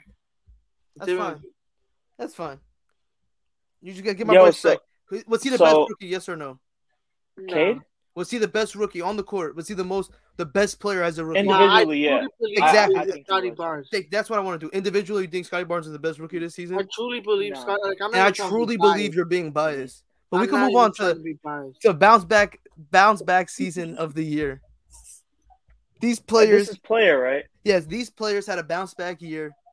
They had a slight decrease or whatever, however you want to consider it.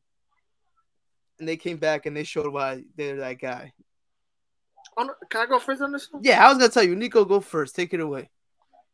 I was excited for this one. Just because, you know what I'm saying, I called it right before the season, but it wasn't – I'm going to start from 3-1. Kevin Love, I think got to be number 3. Like, his last year, bro, I was just saying even before for like 6 minutes a year, he was a guy who got kicked off the USA team. They were saying he was lazy, wasn't even supposed to be in this and that. I forgot about that shit, bro.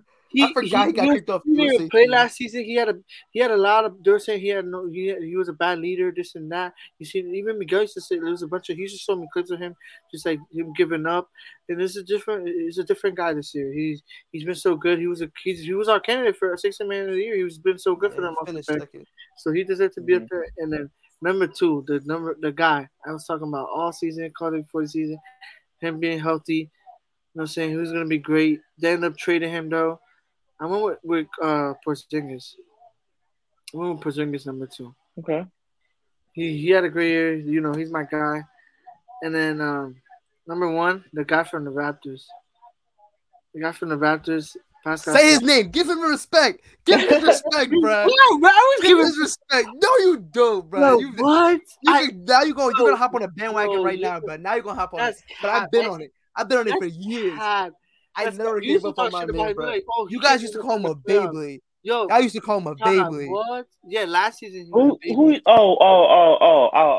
Y'all used to call him a baby. You cannot deny he had a bad last season. But you cannot deny that. I don't give up on a guy for one bad year. Okay, but Todd, he forgot what we're doing. Number one, bounce back from last season. Obviously, he had a bad season. Bounce back, yeah. Yeah, that's fine. He's number one on my list too. He had a down year last year. I can respect it. His father passed away. Like my boy. Yeah, you're drunk for that. You're drunk. You had to be number one. I didn't put him on my top three because I knew y'all was gonna put him in your top three. That's not why you put him on, because you was asleep. Just wake up, bro. Wake up. Just know my boys make an All NBA this year. I knew you guys were gonna put him in your top three. So I thought that I would mention some people that I knew that you guys weren't gonna mention. All right, go ahead. All right, so. At number three, you already know I'm going to go with my guy. One of my favorite players in the league. Last season, Luke Walton had him rotting on the bench in Sacramento. This year, he's a solid backup in Utah. My man, Hassan Whiteside. He bounced back. He had a good season. He bounced back. But you know, I do like him. Like, for a second, like, center, that's his role right now. He's Andre Drummond. He's Andre Drummond role. So for that, I mean, yeah, he did. I mean, obviously they're bad, I mean, they've been bad. They're like disappointing, but he had a decent season. Who do you have second? Second, I had Spencer Dinwiddie, and this one is pretty obvious. I mean, he did get injured. Like how many games into last season? Like 3-4 games into last season, but. Those 3-4 games that he just did not play well next to Kyrie and KD. He was so bad. Like, that was some of the worst basketball I've ever seen from him. And he came back on the Wizards. He was playing good. The Wizards started off the season really good. That shit was even worse on the Wizards. Nah, it got worse. He was playing. I feel like he was doing decent enough. He was bad. He was bad on the Wizards. He's just a vocal player, so he was close to making my list. But then he goes to Dallas and starts killing it in Dallas. He reunites with Theo Pinson and Jared Dudley in Dallas, and then he's found a home there now. So, you know, that's somebody that I had to put number two. And then number one, I have to put DeMar DeRozan. I mean, last season he was in San Antonio. That's not cute. That's not cute. Yo, I did it. That's why I said I thought he's been good in San Antonio. Nobody was just watching his games. Nobody was just watching his games. I get it. I think that's his best season. This was his best season. Best season in San Antonio. Oh, like he was at his best, like at the best of his career. Yeah, his best career. I disagree.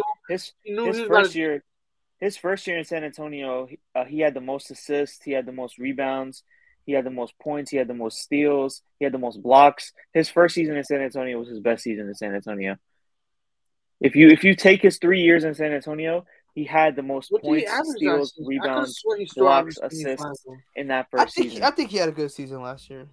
I'm not saying he had a bad season. Yeah. Well, compared to his other season, he had better seasons in San Antonio. That's what I'm saying. Yeah. Like each season he had in San Antonio, his stats got lower and lower. You know, not saying that he was bad, but he was not as good as he was before. Then he goes to Chicago. He puts up a career high in points.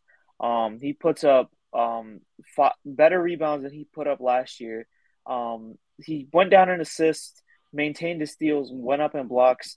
He increased his three-point percentage by 10%, which is crazy.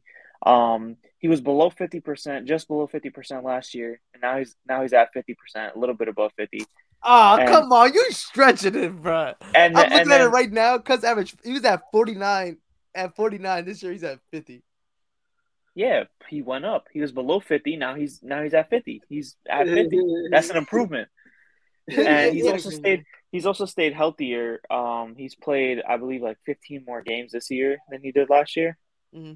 So that's another thing. He stayed healthy. And of course, his team has been more successful. So has it? It's like, no. But nah, he had a great year. You can't go wrong with a DeMar DeRozan pick. I had Siakam. By the way, second, I had Kevin Love. He averaged 22 points though. I just seen that shit. This year, his scoring just went up crazy. 27. Crazy.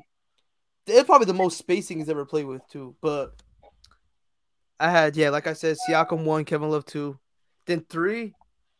I went with a homer pick. I went with Tyler Hero 3. I think last year he got a lot of hate after he didn't take the next step after the bubble.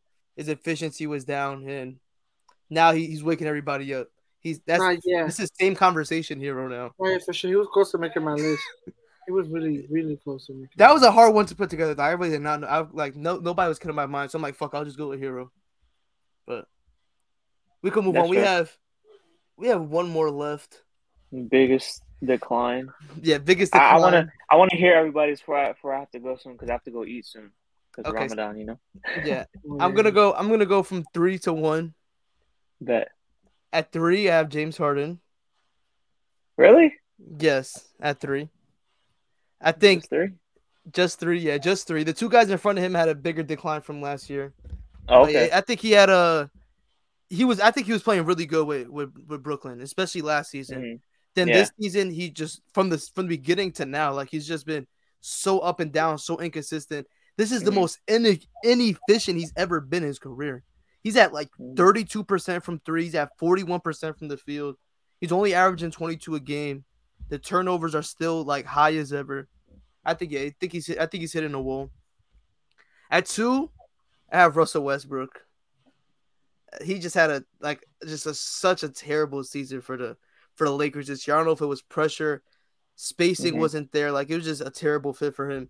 And you've seen it on the court. Like, he was missing layups. He wasn't hitting his pull-up mid-range. 3-pointer has always been brick. And the biggest thing is his free throw percentage has dropped every year in the last 3 years. That's what's crazy. He started off as a low to mid 80s guy, and now he's at like 65%. That's nuts. And at number 1, I have the second best player on the New York Knicks, and that's Julius Randle. The one season wonder. Oh, okay. He got a lot of hype last season. He was called better than Pascal Siakam last season. He's a hater. He didn't decline from last year. Yeah. He did. My boy had an anomaly year. But he was not supposed to be worse than the other two guys that you named, bro.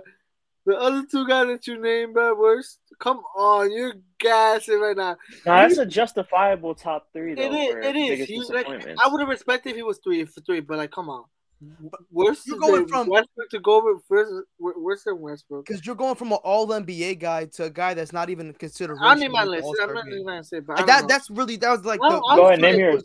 Number 1, but I would have respected as number 3. Like, I get it.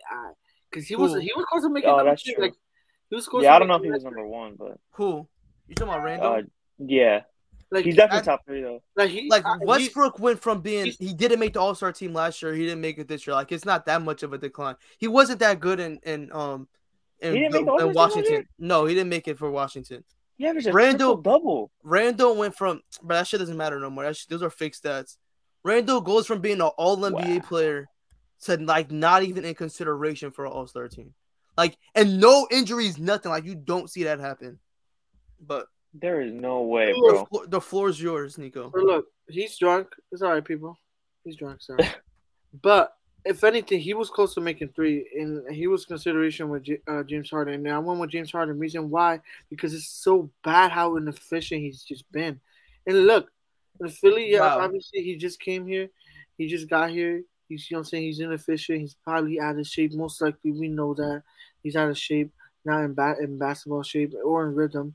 You know what I'm saying? But his playmaking is there. Like, he's been bad, but he had a big decline. So we'll see what happens next season. Yeah, he had to make my list number 3. Number 2, Westbrook.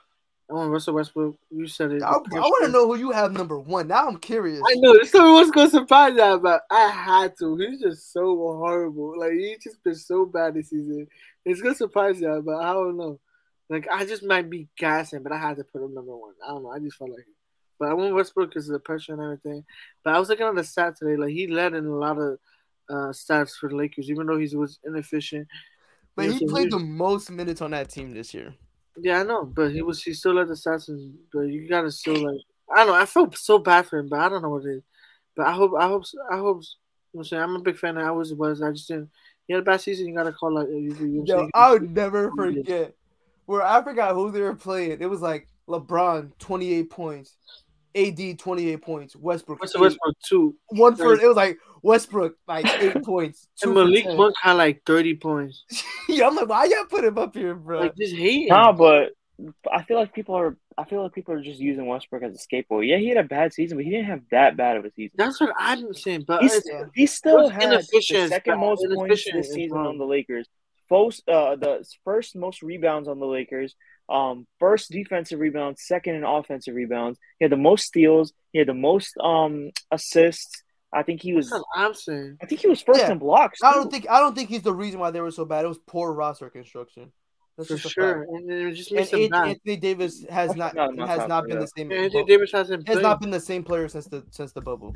He hasn't played in injuries, and he is made out of. He's a stick. He's a walking stick. So. His ankles are made out of sticks. It's made out of glass. Yeah, icicle. As soon as it get hot, he melts. So Nico, who do you have number one? Number one, though, I went with Vuk. He's so bad. Yo, that's a good one. That's a good one.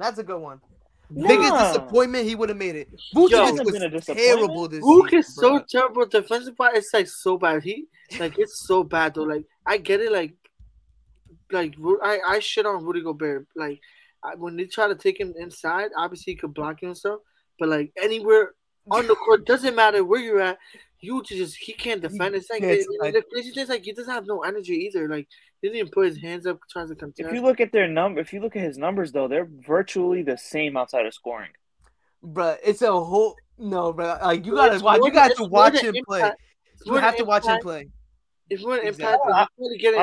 I'm just putting it out there. Like I'm not trying to take away from your argument. I'm just saying, like the numbers. If you look at the numbers, the only thing that's gone down is his scoring by a couple points, and his 3-point percentage really went down. Other than that, like it's. But it's like, bro, they've played him in a drop this year. Like he's a guy that you play him he could only play drop. Like you can't play him at the top of the screen. He's too slow. Nothing. He's only playing a drop. And the motherfucker can't protect the rim. It's a drop. He's still getting dropped. And he's still getting dropped off, bro. Like I've watched so many. Like I watched the Heat played against him this season. Dwayne Dedman gave him like 25, bro. Just going at his neck, talking shit to him the entire game. I'm like, yo, if Dwayne Dedman's locking you up and dropping you off, bro, you gotta go. Like that shit was bad, bro. No cap. He was awful this season. He's the reason why they declined like that. Like, you know what I'm saying? And they have like a record of what? 2-18 against teams over 500 or come on. Like that shit matters. He's the main reason why. But he's part of it. He has a big He's supposed to be their third option. Like LaVine and DeMar were consistent all season long on the offensive end. But Vucevic was the most inconsistent player they had. He was inconsistent. Yeah, he was also inconsistent. So Ty, who do you have in your top three? I know who you have number one. Yeah, you already know who I have number one, but the other two, I got two Knicks on there. So third, I got Julius Randle. Clearly, I mean, he went from being an All-NBA player, All-Star player, making this team like the fourth seed into the playoffs, and all the way now, and they're not even in the play-in, and he's pretty much one foot out the door. So that's number three. Number two, I have Kemba Walker. So. You look at Kemba Walker's stats from last year. Terrible. He went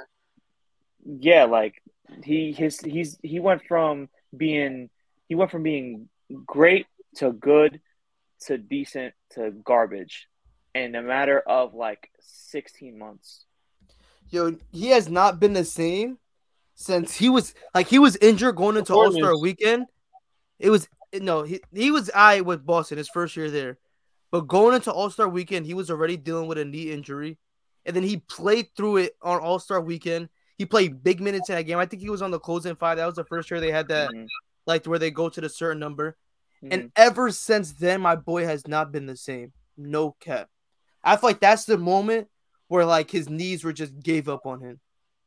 And you've seen it in the bubble. Like, his Like, he was just not the same player in the bubble. Mm-hmm. Yeah, for sure. Yep. That's pretty much why I ended up putting him in that top three, because if you look at it, it's not like all these other players were like they're all getting up there in age. This dude just turned 31. You know, and he was great on the Hornets, especially that last year. Like, exactly. I think he made an All-NBA team that year, right? Before he signed with Boston. Yeah, I think he made All-NBA third. Yeah, 13. Yeah, he did. Yeah, yo, there's some wild All-NBA third team selections these last, like, 10 years, bro. Like, yeah. You look on Goran Dragic's Basketball Reference, that shit really says All-NBA 13. Like, how, bro? How was Goran Dragic an All-NBA guard? This one, he was in Phoenix. But yeah, that year was pretty crazy. It was really nice. It was handed shit out for free. That was a year, bro. They won, like, 48 games, bro. Playoffs. Yeah. I think that was the year that the 8th seed had 49 wins in the West. Yeah. God, dude, that's wild, though. 49 wins. Yeah, that's what I'm saying. Yo, they missed the playoffs, and they had 48 wins that year. Like, that's crazy, bro. That's insane. But yeah, so I had to put Kemba third. And Kemba second. And then first, obviously, James Harden. It's like he's getting worse and worse by the day. Like, you look at his stats. Last year for Brooklyn, he averaged 25, 11, and 8.5 with one steal and a block on 47% field goal percentage. Like, that's not bad, right? And then you look at this dude this season for the Nets, he gives you 22.5 points, 10 rebounds, 8 assists, a steal, and almost a block, right? 33% from the three-point percentage, 41% from field goal, right? He gets traded to Philly. He goes down in every category except assists. He went up 0.3 in assists. He went up in minutes. He went down in points.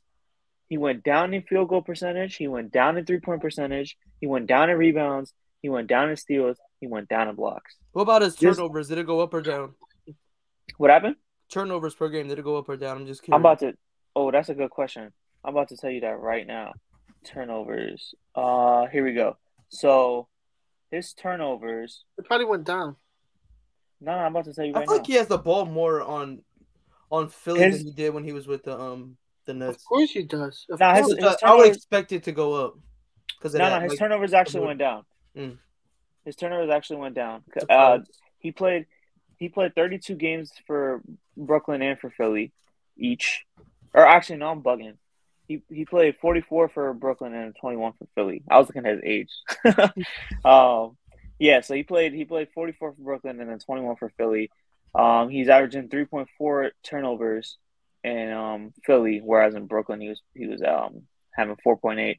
God, I feel like, damn, 4.8? Right? Yeah, yo, that's 4.8. High as hell, bro. Yeah. That's high as hell. But he was a high turnover. More. Yeah, he had a – I feel like he has it more on – I feel like he has the ball a lot on Philly. But nah. He does. But it's just a matter of – he's a mean guard. He's a mean offense. He's a great player. He's a great player. Yeah. He creates a lot of their offense. But, yeah, no, if you would have asked me like a year and a half ago, who's gonna have like the biggest decline from like post bubble? James Harden would have been like one of the last players that I would have named.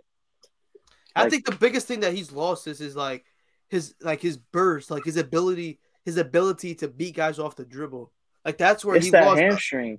Yeah, the hamstring is like that could be a main part of it. I feel like that's what he's missed the most is being. I think he's just out of shape. That's why the hamstring comes out. Also, that he just doesn't care about basketball anymore. I think you know, what I'm saying his head. He hasn't been focused with the shit. Him being in Brooklyn, meaning he had an off season. He was dealing with a hamstring injury.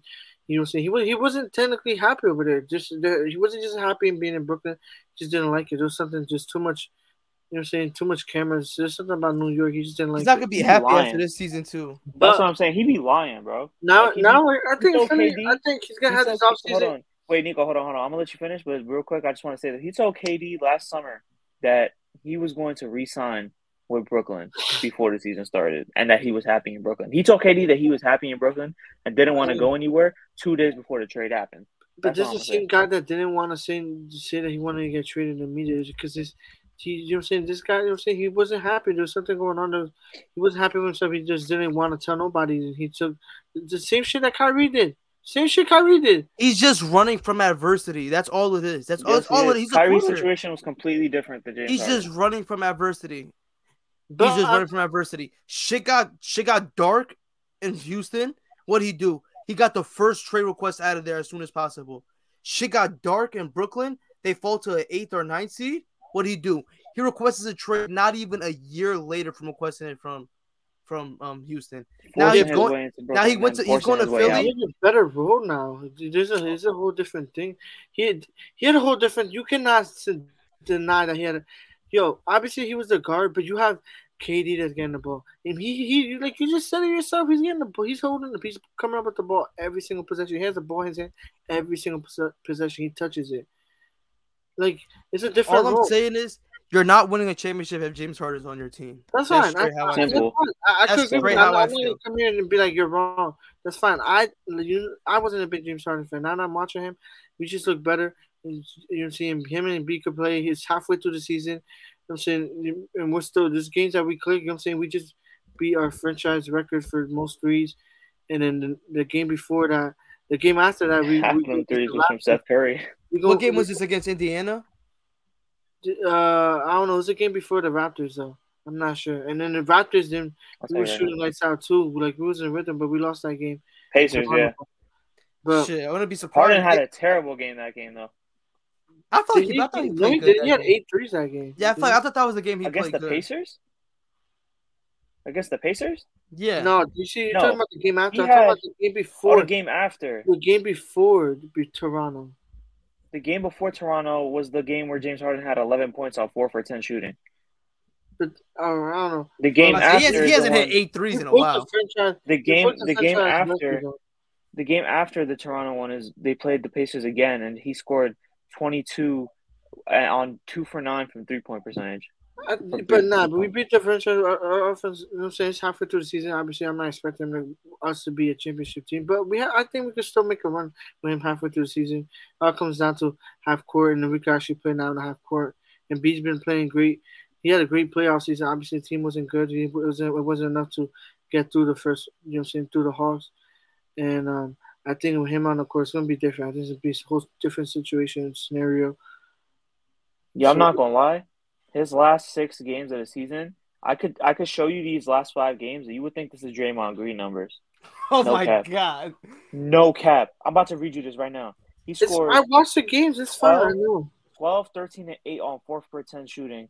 21, 10, and 10 on 4 for 13 shooting. 11, 14, and 3. Yeah, on he's inefficient. 13, 15, and 4 on 3 for 12 shooting. That is ridiculous. Yeah, he's really Draymond Green in a guard's body now. Yeah, he's inefficient. There's a reason why he was on the list, though. Yeah, that's why he's. Yeah, there's a reason why everybody had him on his list. Yeah. Those are all the awards, though. I do want to preview. We took a lot of time on the awards. I do want to preview the play-in tournament.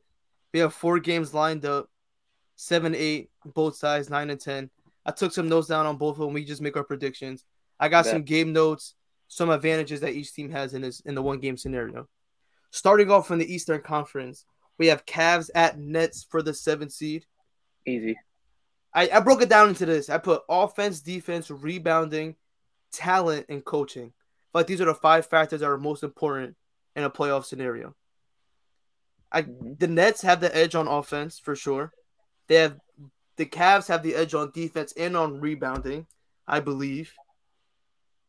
Talent-wise, Nets have all the star power in this game for sure. They have that advantage.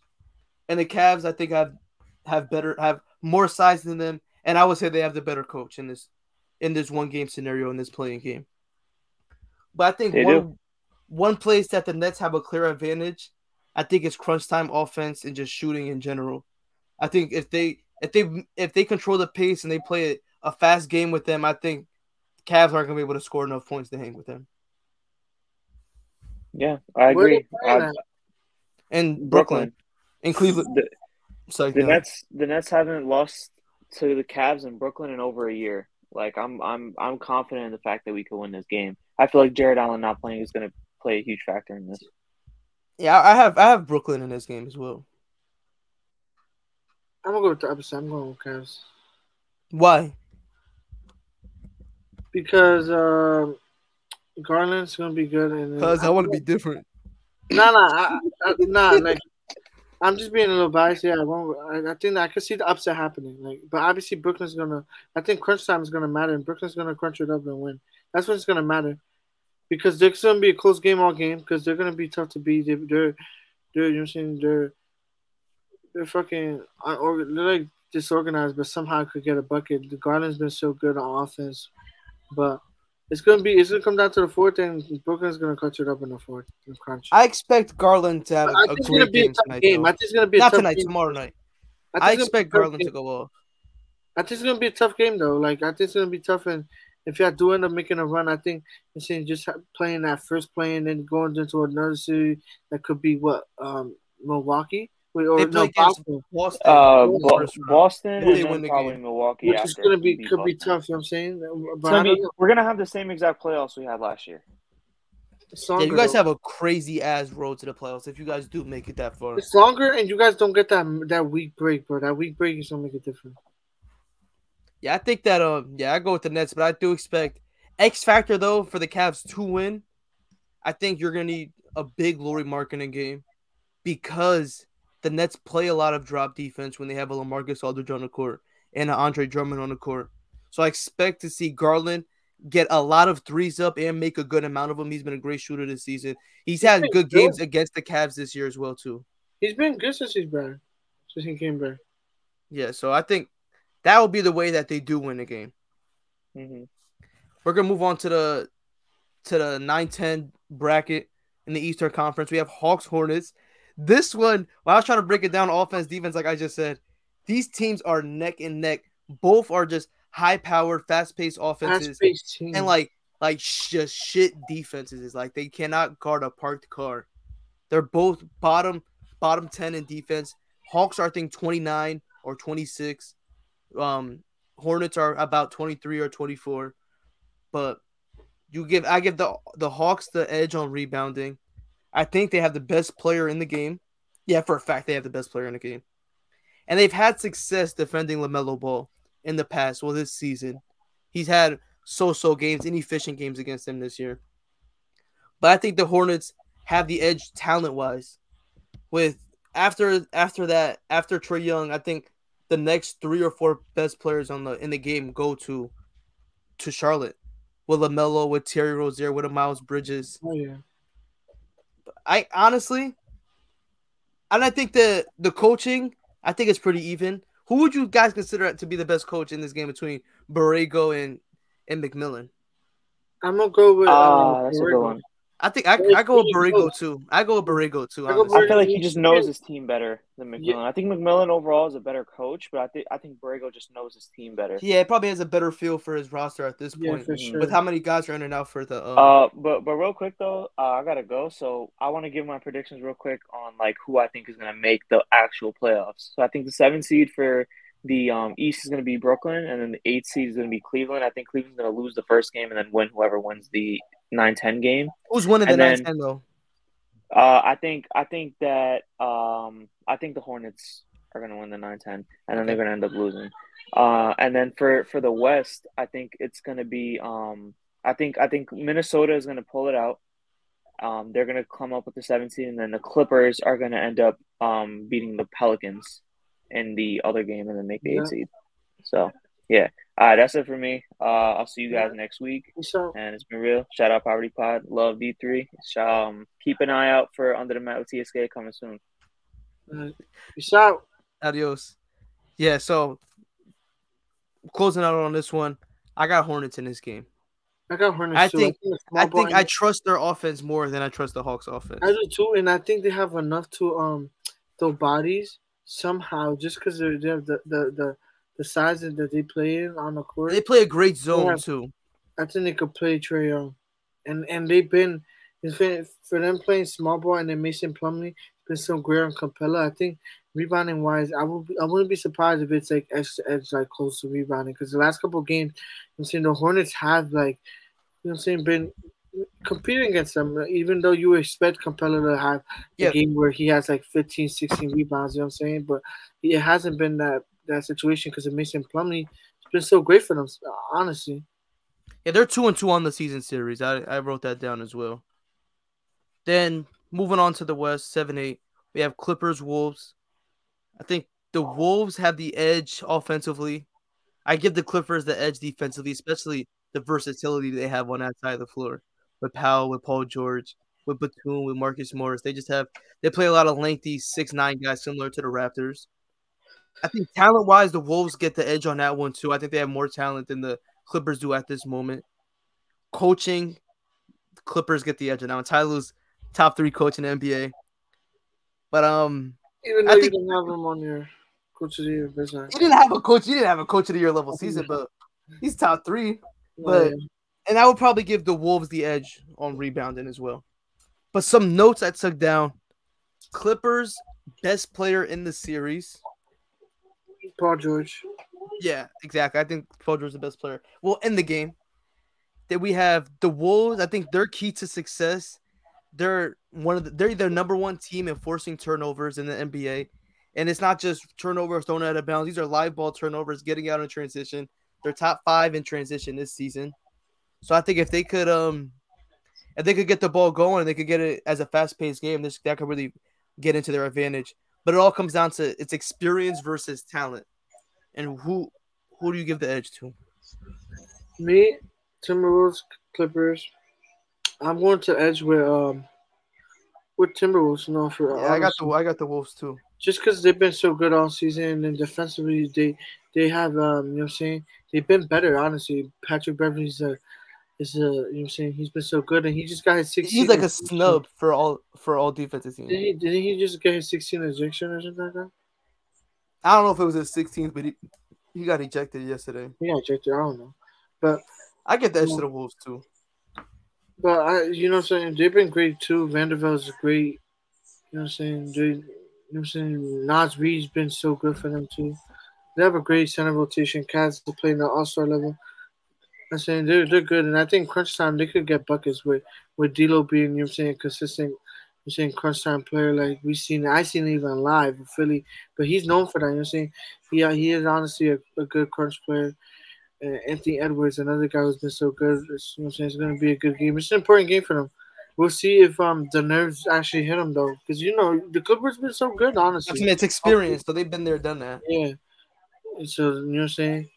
And that's a team that's not gonna give up to a 0-0 in the fourth.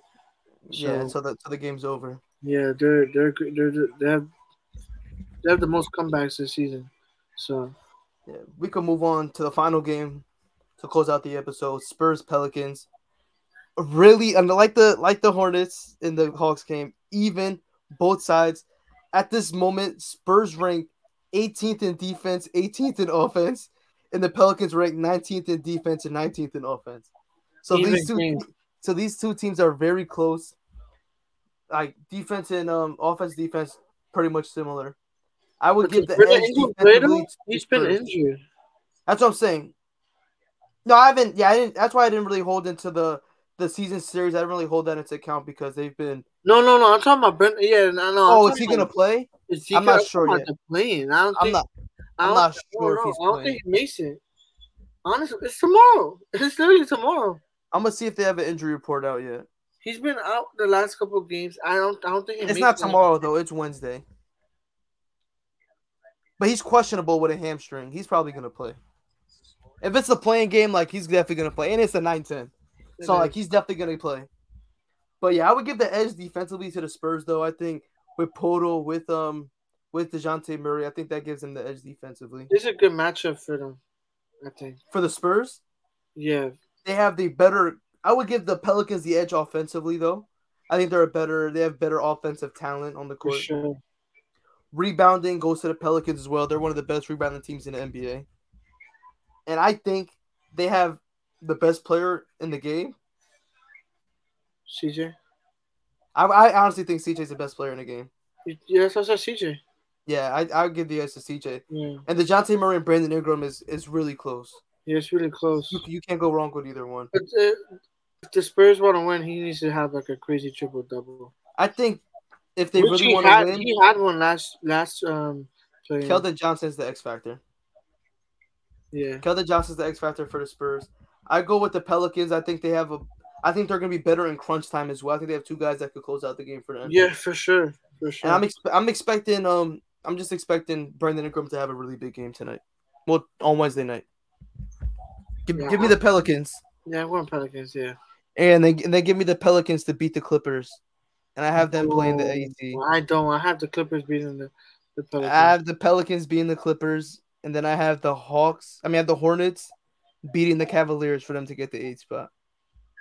So I have the 10th seed in both conferences to come out. I have the Hornets too. Oh, the Hornets are the 10th seed, Pelicans 9th seed, I believe. But that'll do it. Yeah. That'll do it for today's episode, capped out at 2 hours. Sheesh. But we'll be back. We'll probably be back Friday before the next playing game. Expect another episode. There's 2 episodes this week because we have to preview the first round of the playoffs. It's not going to be enough time. Yeah. But thank y'all for tuning in.